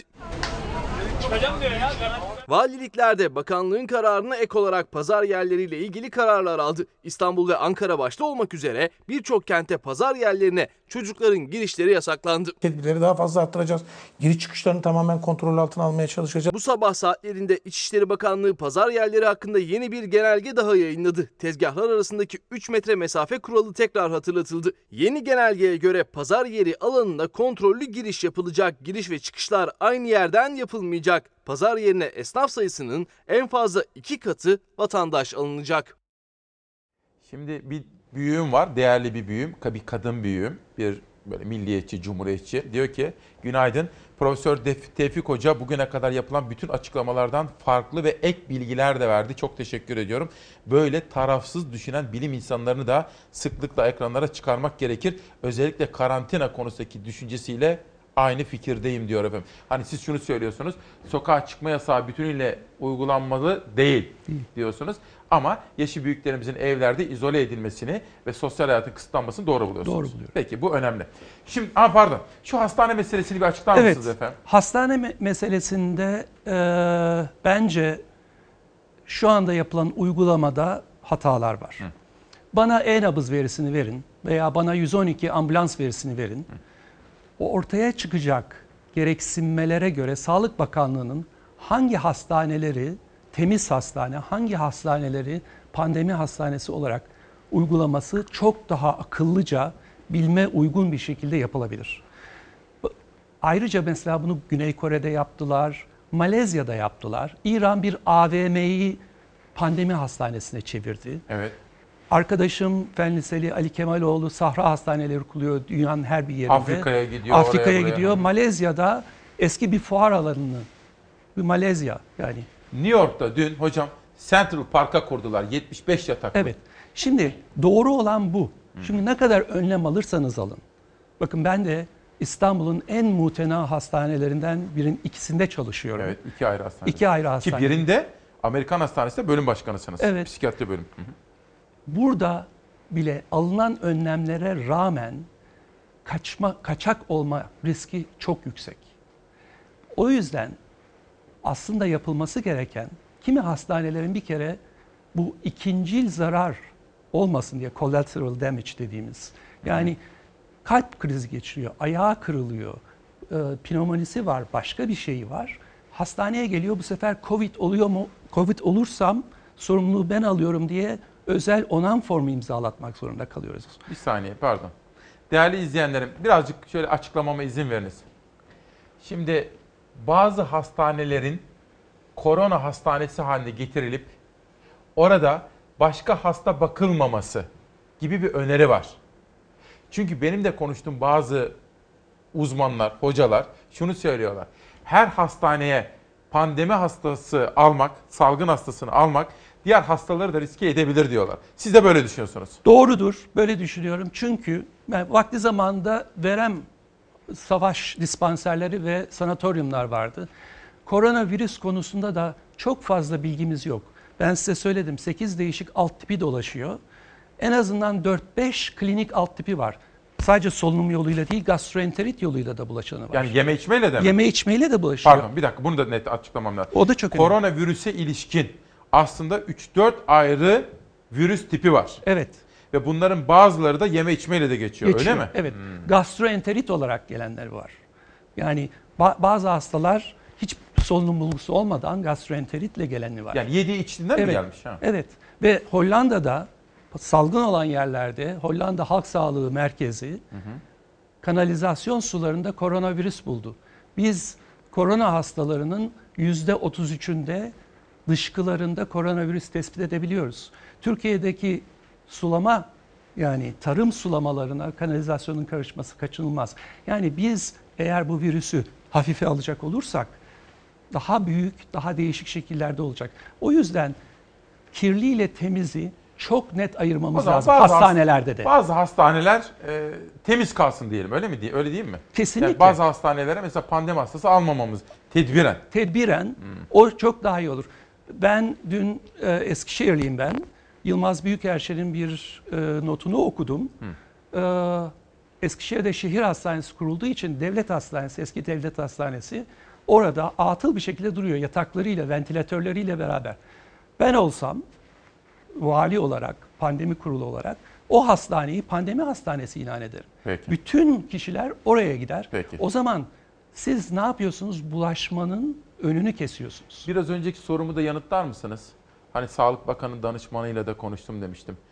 İdeali yani Dünya Sağlık Örgütü'nün tavsiye ettiği pratikler koronavirüs hastasına bakan doktor ve sağlık çalışanlarının başka hastalara da bakmasına cevaz veriyor mu vermiyor mu? Eğer önlemler alınırsa Müge Hanım demiştiniz ona katılıyorum. Ama önlemlerin alınması Gözden, gözden. göz- yani önlem ama o doktorun o hastayı gördükten sonra giydiği koruyucu elemanı değiştirmesi, maskesini değiştirmesi, gözlüğünü değiştirmesi haliyle. E her hastadan sonra bunu değiştiremeyecekse. Benim konuştuğum doktorlar malzeme kullanımında dikkat ediyoruz diyorlar. İncelik göstererek ifade aslında malzeme eksikliği var demiyor da dikkat ediyoruz diyor. Fakat asıl şikayet ettiği şuydu. Çok yoğun iş yükü var diyordu. Doğrudur. Doğrudur. O yüzden ayırmak daha basit, daha doğrudan bir önlem. Peki te- teşekkürler. Şimdi efendim bizim Çalarsat ailesi bilecek. İlk basın toplantısından beri tanıtıyorum burada. Çünkü ben akşamları saat 8 civarında bizim ana haber bitince şimdi gerçi uzadı ama sonra New York valisini dinliyorum. New York valisi dünyada bu işi en çok ciddiye alan hatta Trump'la bu konuda kavga da eden bir adam. Koronavirüs salgını merkezi New York'un valisi Cuomo bu virüsü hafife aldık diyor. Hazır mıyız arkadaşlar? Zera hazır mıyız? Amerika'ya New York'a gidiyoruz. Ölümcül bir virüsle savaştayız. Bu savaşta başarı için tedbirleri, tüm birleştirici gücümüzü ve sevgimizi kullanarak almalıyız. Yeni tip koronavirüs COVID-19 Amerika Birleşik Devletleri'ni merkezine aldı. Son 24 saatte 650 kişi daha hayatını kaybetti. Can kaybı 4000'e yaklaştı. Şu ana kadar 1 milyon kişiye test yapıldığını söyleyen Başkan Trump'a göre 2 hafta boyunca çok zor günler yaşanacak. I want every American to be prepared for the Her Amerikalının zor günlere hazır olmalarını istiyorum. Çok zorlu geçecek iki haftaya giriyoruz. Uzmanların araştırmalarıyla, zorlu çalışmalarla tünelin sonundaki ışık görünecektir. Ama önümüzdeki iki hafta oldukça acı verici geçecek. Sahra hastanelerinin kurulduğu New York'ta can kaybı 1200'ü aştı. New York valisi emekliler de dahil 1 milyon gönüllü sağlık görevlisini yardıma çağırdı. Önlemler kapsamında hazırlanan bin yataklı hastane gemisi New York'a demirledi. Salgından en kötü etkilenen eyalet New York'ta 800 poliste virüs tespit edildi. Washington'dan sonra Virginia ve Maryland'de de zorunlu olmadıkça sokağa çıkılmaması çağrısı yapıldı. Trump virüse karşı alınan tedbirlerin 30 Nisan'a kadar uzatıldığını açıkladı. New York'ta can kayıpları ve vaka artışı hızlanırken hastaneler kapasiteyi aşma noktasına geldi. Sokağa çıkma yasağının kısıtlı uygulandığı bölgede karantina uygulamasına geçilip geçilmeyeceği hala soru işaretiyken Başkan Trump konuyla ilgili basın mensuplarının sorularını yanıtladı. So we talked about quarantine, as you know, the other day. Karantina taleplerini değerlendiriyoruz. Bununla ilgili çalışmalar yapıyoruz. New York'a bir bakın. Neredeyse kimse sokağa çıkmıyor. Neredeyse caddelerde hiç araba yok. New York'ta yaşayanlar harika bir iş çıkartıyor. Karantina şu an için pek olası görünmüyor ancak böyle bir karar alırsak bilgilendireceğiz. Yağma korkusuna karşı birçok mağaza vitrinlerini tahta plaka ve kalaslarla kapladı. Central Park'a 63 yataklı Sahra Hastanesi kuruldu. Hastanenin önüne de seyyar morg getirildi. Şimdi peki ne yapılabilir? Kimi koruyacağız? Mesela bunları sormak istiyorum. Fakat Hasan Sürözü diyor ki hocanın yaptığı açıklama kafa karıştırabilir. Yediklerimizden geçiyor mu geçmiyor mu bu koronavirüs? Onu bir anlatın. Siz aslında başka bir virüsten bahsediyorsunuz Hayır, ama aynı bunun- virüsten bahsediyorum. Aynı virüs mü? Koronavirüsten mutasyona uğramış hali. Mutasyona vurmuş. Koronavirüs gastroenterit yapabilir ve dışkınızda olabilir. Bu dışkıdan ondan sonra sulanırsa domatesle marulda onu yerseniz geçer demiyorum. Ama orada bulaşıcılığı sürüyor. Ve ona nasıl dokunduğunuz vakit el teması aynı şekilde yüzünüze ağzınıza dokunduğunuz vakit taşıyabilirsiniz. Ve droplet olarak havada hava parçacığı olarak da evet. ola- olabilir. Yani bu konu çok daha yeni. Ne o nasıl bulaştığını, nasıl bulaşmadığını bilmiyoruz. Hollandalıların bu bulgusu bence riskin olabileceğini işaret ediyor. Ben diyorum ki hijyene her alanında dikkat edelim. Şu anda yeme yoluyla, içme yoluyla bulaşma mümkün gözükmüyor. Ha tamam. Bir, Onu net kes- oldu net olarak. Ama siz tabii bilim adamı olduğunuz için bütün boyutlarını inceliyorsunuz. Dünyadaki verileri de buna göre değerlendiriyorsunuz. Vermek zorundayız. Bir şey soracağım. Kimi koruyacağız hocam? Kimi koruyalım? Şimdi bence e, çok önemli bir şey. Bir kere ilk önce eğer ordu komutanıysanız öyle düşünün. Evet. Askerinizi korursunuz. Sizin burada savaşanınız kim? Sağlık. Sağlık çalışanları. Doktorlarınızı, hemşirelerinizi, bütün sağlık çalışanlarını korumamız lazım. Ben diyorum ki istisnasız bütün sağlık çalışanlarına haftada bir korona testi yapın. Ha, Dünya Sağlık Örgütü tavsiyesi bu mudur? Da- Dünya Sağlık Örgütü bunu tavsiye eder etmez bilmiyorum. Ama Ama, siz de- İsrail yapıyor, Peki, ben peki, yapıyorum. peki. Onların şeyini görmedim ama Dünya Sağlık Örgütü şunu yaşadı.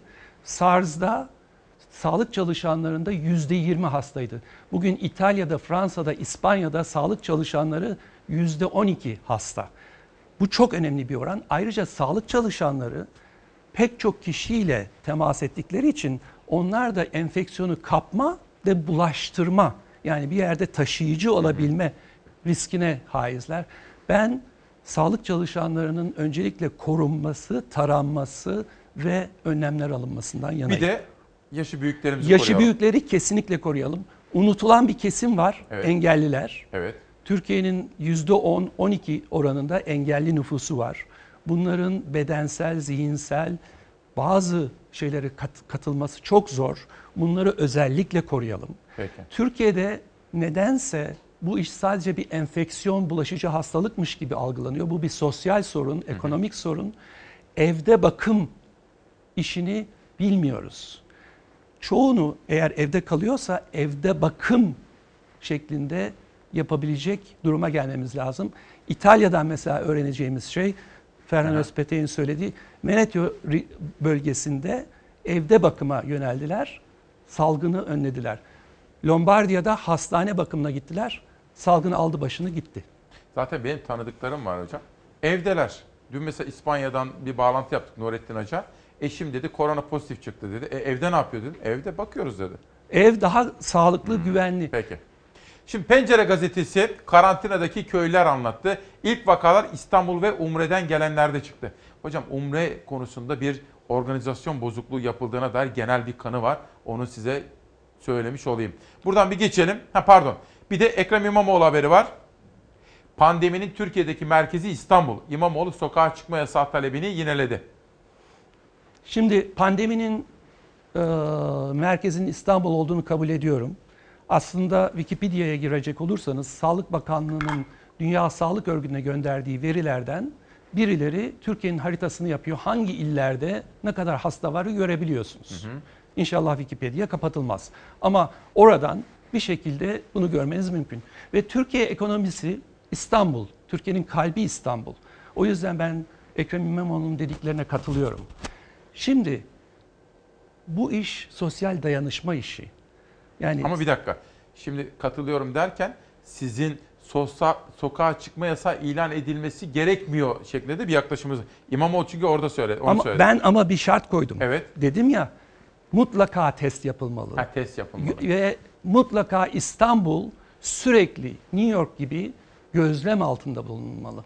Yani küçük şehirleri de sokağa çıkma yasağını yapabilirsiniz ama İstanbul gibi bir metropolde Aha. sokağa çıkma yasağını yapsanız uygulama gücünüz olmayacak ve bunun başka ekonomik doğurguları da var. O yüzden ben politikacı olmak istemezdim. Ama Ekrem İmamoğlu'nun söylediği şey bugünkü koşullar altında sokağa çıkılmasın. Bu şekillerdeyse, bu şartlar sağlanmazsa ben de sokağa çıkılmasın. Siz diyorum. kendiniz çıkmayın aslında. Evet. Gerekli olmadıkça, zorunlu olmadıkça, Zorunlu gerekli de değil. olmadıkça, peki. Çıkmayın. Peki. Onu söyleyeyim. Umre konusuna geleyim. İran'ın en önemli Kum şehri. Kum şehri. Kum şehrinde mollaların karşı çıkması nedeniyle kendi kendi ayaklarına mermi sıkmış oldular. İran'daki bütün olay oradan çıktı. Ben de Umre'ye gidenler sırasında Türkiye'ye Suudi Arabistan bizde korona vakası var diye bildirmemiş. İçişleri Bakanı'nın bu konuda açıklaması var. Olmadığı için gidişlerine izin verilmiş. Gelenlerin bir kısmı karantinaya alındı, bir kısmı alınmadı. Yani gereken önlemler alınmaya çalışıldı ama hep bir mazeretimiz var. O açıdan çok zor bir durum. Peki. Ama bu durumlarda politikacıların bir şekilde hani net kararlar vermesi lazım. Peki anlaşıldı. Sevgili izleyenler tabii biz sokağa çıkmayın diyoruz ama bankalarda çalışanlar var. Kargo şirketlerinde çalışanlar, itfaiyeciler, polisler, zabıtalar, karayolu inşaatlarında, şantiyelerde, tünel inşaatlarında çalışanlar, çalışmak zorunda olanlar var. Eczacılarımız, sağlık çalışanlarımız çalışıyorlar. Vakalara şöyle bir yakından bakalım. Emniyet teşkilatımızda e, 30, e, jandarma teşkilatımızda 18, e, ayrıca bana intikal eden 4 kaymakamımız, bir valimiz, İçişleri Bakanı Süleyman Soylu polis ve jandarma teşkilatındaki Covid-19 vaka sayısını açıkladı. Bir vali ve 4 kaymakamda virüs tespit edildiğini duyurdu. salgınla karşı karşıya kalan bir bölümü e, semptom gösteren, bir bölümü de pozitif çıkan mesai arkadaşlarımız var. Koronavirüs pandemisi Türkiye'ye de sıçradı. Kamu güvenliği için görev yapan polis ve jandarma teşkilatında da görüldü. Kırklareli Valiliği Vali Osman Bilgin'in koronavirüs testinin pozitif çıktığını duyurdu. Bakan Soylu da İçişleri Bakanlığı'na bağlı kurumlarda görülen vaka sayısını açıkladı. Emniyet teşkilatımızda e, 30, e, jandarma teşkilatımızda 18, e, ayrıca bana intikal eden 4 kaymakamımız, bir valimiz, Bakan koronavirüs salgınının önlenmesi için alınan tedbirleri duyurdu. 50 noktada karantina uygulaması yapıldığını hatırlattı. Şu anda 21 e, ilimizde 50 belde, köy, mezrayı karantinaya aldı. Şehirler arası seyahat kısıtlamasına da değindi Soylu. Şehir giriş çıkışlarında sağlık kontrolü yapıldığını söyledi. Şehir değiştirenlerin 14 gün karantina kuralına uyması gerektiğini vurguladı. Otobüsle yolcu taşımacılığı kısıtlamasıyla kaydedilen düşüşü de açıkladı. Şehirler arası yolcu taşımacılığında yüzde 98.9 şehirler arası yolcu taşımacılığı düşmüş. elektrik ve doğalgaz işçileri, orman muhafaza memurları, veteriner hekimler, gıda mühendisleri onlar da alanlarda çalışıyorlar. Hava trafik kontrolörleri de çalışıyorlar efendim onları da söyleyelim. Şimdi işin bir de ruhsal boyutu var değil mi? Hani mesela ben anneme şunu söylüyorum açık söyleyeyim. Çok kurallara uyuyor, torunlarını görmüyor. Ama anne diyorum kimselere görünmeden, asansöre bile binmeden çünkü düğmeye basma. Ama günde bir 30-40 dakika evin önüne çıkabilirsin. Ama kimseye temas etme. Çünkü ruhsal sağlığını da korumasını istiyorum. Değil mi?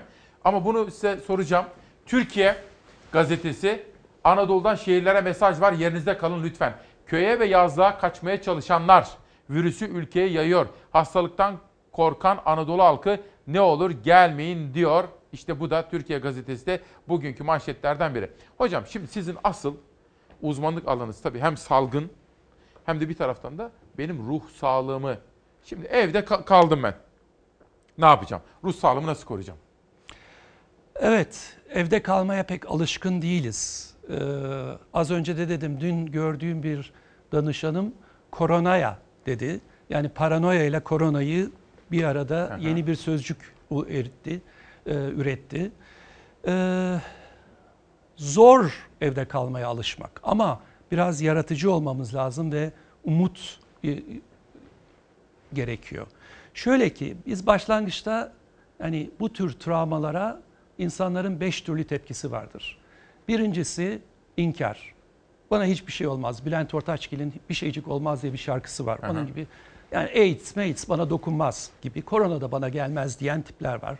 Bu yanlış bir anlayış. Ondan sonra kızgınlık. Nereden buldu bu bizi? Niye beni buldu? Sonra bir pazarlığa girişiyor insanlar. Ah şunu yapsam olur mu? Bakın siz bile annenize diyorsunuz ki kimseye dokunmadan, şey yapmadan bir dış- dışarı çık bir hava al. Değil mi? Yani ben de o yüzden diyorum insanları eve tıkmak, hapsetmek gibi zorunlu bir Çok şey. zor bir şey. Zor bir şey. Ondan sonra bir çöküntü gelecek. Kaçınılmaz olarak insanlar o çökkünlük her şey yalan, her şey boş. Yani ne diye. Ama en önemli olan onu kabullenmek ve aklın yoluyla bir takım olumlu şeyler yapmak. Bir kere bir mantra geliştirmemiz lazım. Yani kendi kendimize bir amentü tarzında bu da geçecek. Biz neleri gördük? Ha, bizim Ahmet İnan hocamın Ankara'da biz felsefe grubunda biz hep söylerim. Nihal Kemaloğlu'yla bir felsefe grubu. Bu da geçer yahu. Bunu öğrenmemiz lazım. Kesinlikle. Ahmet İnam hocamın ben de Tanır, saygıyla evet Başkanı. ben de çok severim kendisini. Aha. Canı gönülden selamlıyorum. Yani biz bunu yapmış bir toplumuz. Daha da yaparız. Bunu da Güzel, geçecek güzel. ve bunun için dayanışmamız lazım. Sadece yani e, kendi evimizde değil, komşularımızla, mahallemizle, e, şehrimizle, belediyelerimizle, hükümetimizle, bütün ülkeyle, hatta ve hatta İran'la, hatta ve hatta Avrupa Birliği ile. Çünkü ekonominin şey olması, yeniden işe başlayabilmesi için uçak seferlerinin başlaması, kargoların yerine gitmesi, fabrikalarda üretimin yeniden başlaması için bunlar şart. Ve kendimizi o günlere hazırlayacağız. En önemli şeyler bu dönemde insanlar yeni yeni birbirlerini tanımaya başladılar. Evde bu kadar zaman geçirmiyorlardı. Ha mesela hocam öyle diyorlar. Geçen ben e, Doğan'ı aradım. Doğan Şentürk yayın yönetmenimi. Biraderim dedi herkes şeyi de konuşuyor. Tabii okumalar yapıyor. Ya eşimi yeni tanıdım diyenler falan var dedi. Espri yapıyordu böyle. Doğru, doğru. Ha. Yani bu kadar sıkı temasın da yarattığı yan e, sorunlar ortaya çıkıyor. Hmm. Ama orada da bireysel alana da önem vermek lazım. Yani 7-24 eşinizle yan yana olursanız hani sizi bir, bir araya getiren artı ve eksi yükler Peki. belli bir süre sonra şimşekler de Şimdi çıkarabilir. bir de e, şunu sormak istiyorum. Tamam evde bizim annemiz filan hani bakıyoruz. Evde dün mesela her gün 2-3 anneyi arıyorum. Dün mesela Neriman Şentürk anneyi aradım. Anne nasılsın iyi misin? İyiyim oğlum sizlere dua ediyorum dedi Neriman anne. İşte torunları ay görmüyoruz dedi. Çünkü onların sağlığı için. Fakat hocam bir de şu işsizim. Şimdi evdeyim. işim yok. Evde çoluk çocuk ekmek bekler. Bunların psikolojisini de sormak istiyorum. Hazır mı Savaş? Peki işsizlik meselesine şöyle bakalım ki işsizin de ruh sağlığını soralım hocamıza. Özel bir okulda güvenlik görevlisiydim. Okul kapanınca hani bize de çıkış verdiler. Paranızı verelim. Başınızın çaresine bakın dediler. Bugün itibariyle işten çıkartıldım. Korona yüzünden. Kendim tır şoförüydüm. 20 gündür işsiziz koronavirüs sebebiyle. 20 gündür vallahi bekliyoruz öyle. Ee, paramız yok cebimizde. işsiz güçsüz. Koronavirüsten kendilerini korumayı başardılar bugüne kadar ama salgının ekonomik etkisini en çok hissedenler onlar. Alınan tedbirlerle kapanan iş yerlerinde işten çıkartılanlar. Adres Ankara İşkur Kapısı. Benim mesleğim zaten aşçılık olduğu için restoranımız kapandı. Yaklaşık iki haftadır işsizim. İşkur önünde uzayan kuyruk her biri farklı mesleklerden. Düne kadar aslında hepsi işlerinin başındaydı. Bugünse işsizler. Her birinin tek bir umudu var. Yeni bir iş, yeni bir başlangıç. Koronavirüs sebebiyle bir aydır işsizim. Evde oturuyorum. İki çocuğum var. Bir engelli eşim var. Hiçbir gelirim yok. Toplam aylık masrafım 2500 lira. Eşim, çocuklarım, ben, kira falan hepsi içinde. Cebimde 5 TL para var. Yiyecek, içecek bir şeyimiz kalmadı. Allah'a dua ediyoruz sadece. Başka yapacak hiçbir şeyimiz yok. Kaderleri ortak ama hikayeleri bambaşka. Koronavirüs salgınının ekonomik yansımasında işsiz kalanlardan biri de 39 yaşındaki Erkan Tuncer. Ben 3 üniversite bitirdim. Açık öğretim yapısı, e, halk ilişkileri bitirdim. Fotoğrafçılığı hobi olarak bitirdim. Kamu yönetimiyle de lisansımı tamamladım. Güvenlik yapıyorum yani hayat şartları biliyorsunuz. 3 ayrı lisans diploması elinde Erkan Tuncer'in. 5 yıldır güvenlik görevlisi olarak görev yapıyordu. Çalıştığı özel okul koronavirüs tatiline girince işten çıkartıldı. Okul tatili uzayınca dün aradılar işte şirkete gelin görüşeceğiz dediler. Gittim apar topar. Hani bundan bundan dolayı işinize son veriyoruz dediler. Biz yeni ev aldık ev kredisi ödüyoruz. Hani babam emekli hala çalışıyor. Benim bir an önce zaten iş bulup destek olmam gerekiyor. Benim evim kira. Ben evli bir çocuk babasıyım. Hiçbir yerden hiçbir gelirim yok. Kiram, faturalar, benim çocuğumun masrafı, ev masrafı falan 2,5 milyar falan. Cepte sıfır. Ne kadar dayanabiliriz? Koronavirüs salgını sonrası işsizler ordusuna eklenen yeni yüzler. Yeni iş umuduyla beklemedeler. 700 lira kira veriyorum. Elektrik suyla 1000 lira.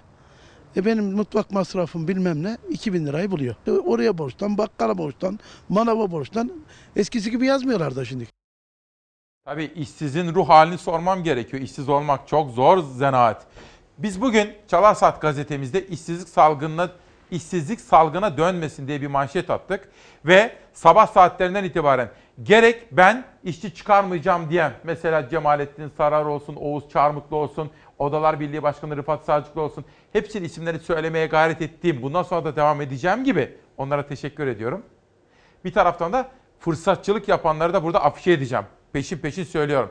DİSK Başkanı Arzu Çerkezoğlu gibi, Türk İş, Hak İş gibi uluslararası yani çok önemli federasyonlar ve konfederasyonlar da işçi çıkarma yasaklansın dediler. Ama bakın mesela Sabiha Gökçen.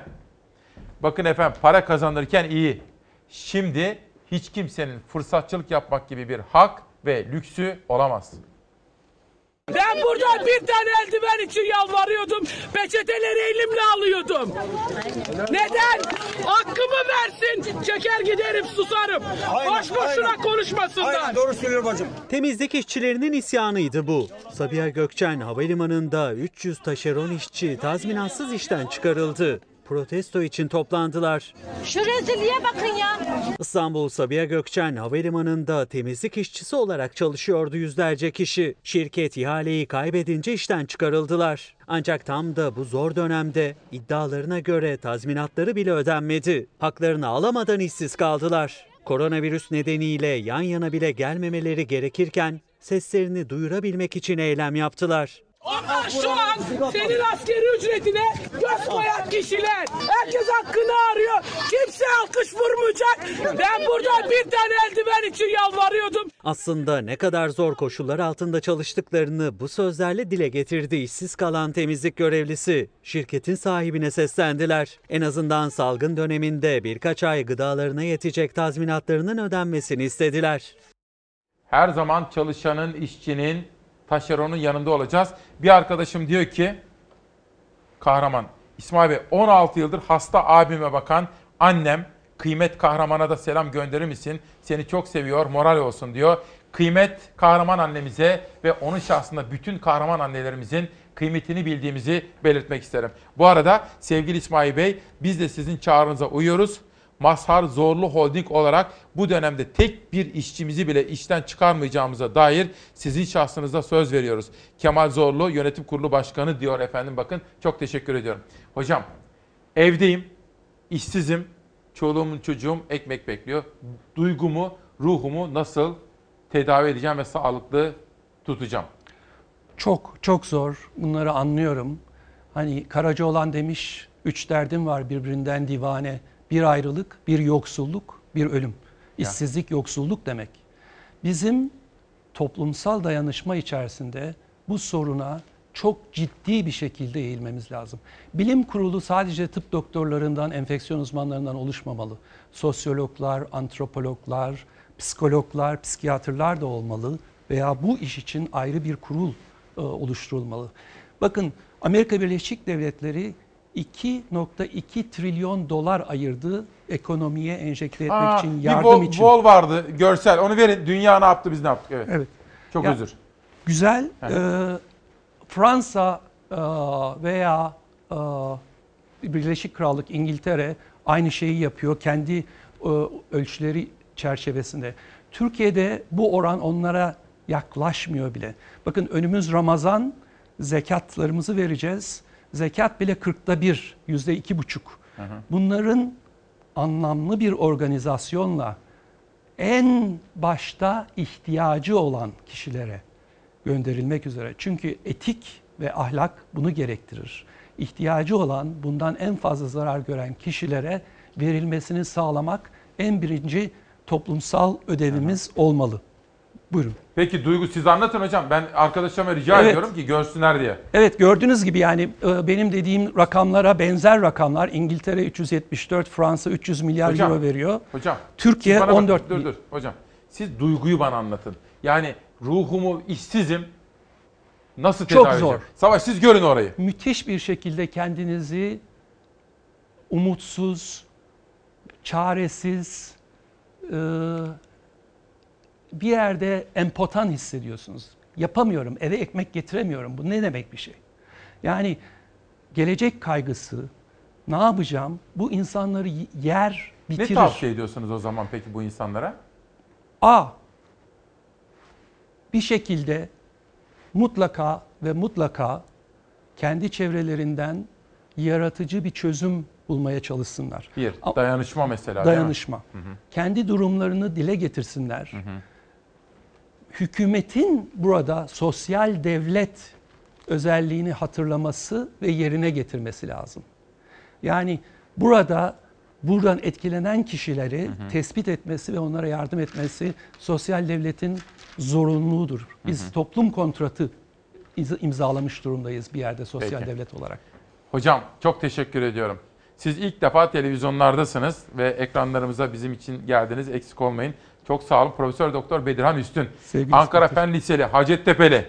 Dünya Sağlık Örgütü'nde uzun yıllardır çalışan bir hocamız. Koç Üniversitesi'nden geldi. Sağ olsun, var olsun. Bugün de kitaplarla kapatmak isterim. Hayat denen oyunbaz Fatih Bayram. Hocam her sabah kitap tanıtmaya çalışıyorum. Çok güzel. Okumamız lazım. Evet, Ortaçağ insanları yeni çıkan kitaplardan biri İslam Kavas tarafından çevirisi yapıldı. Bugün Bir Gün Gazetesi'nde de bir makale gördüm. Namık Alkan imzası taşıyor. Salgın postmodern dönemi sona erdirebilir. Aslında şunu söylüyorlar hocam. Her şey dünyada her şey değişebilir, değişecek. Salgından sonra hiçbir şey eskisi gibi olmayacak. İsmail Küçükkaya ile Demokrasi Meydanı yarın sabah 7.45'te devam edecek. Size sağlıklı günler diliyorum.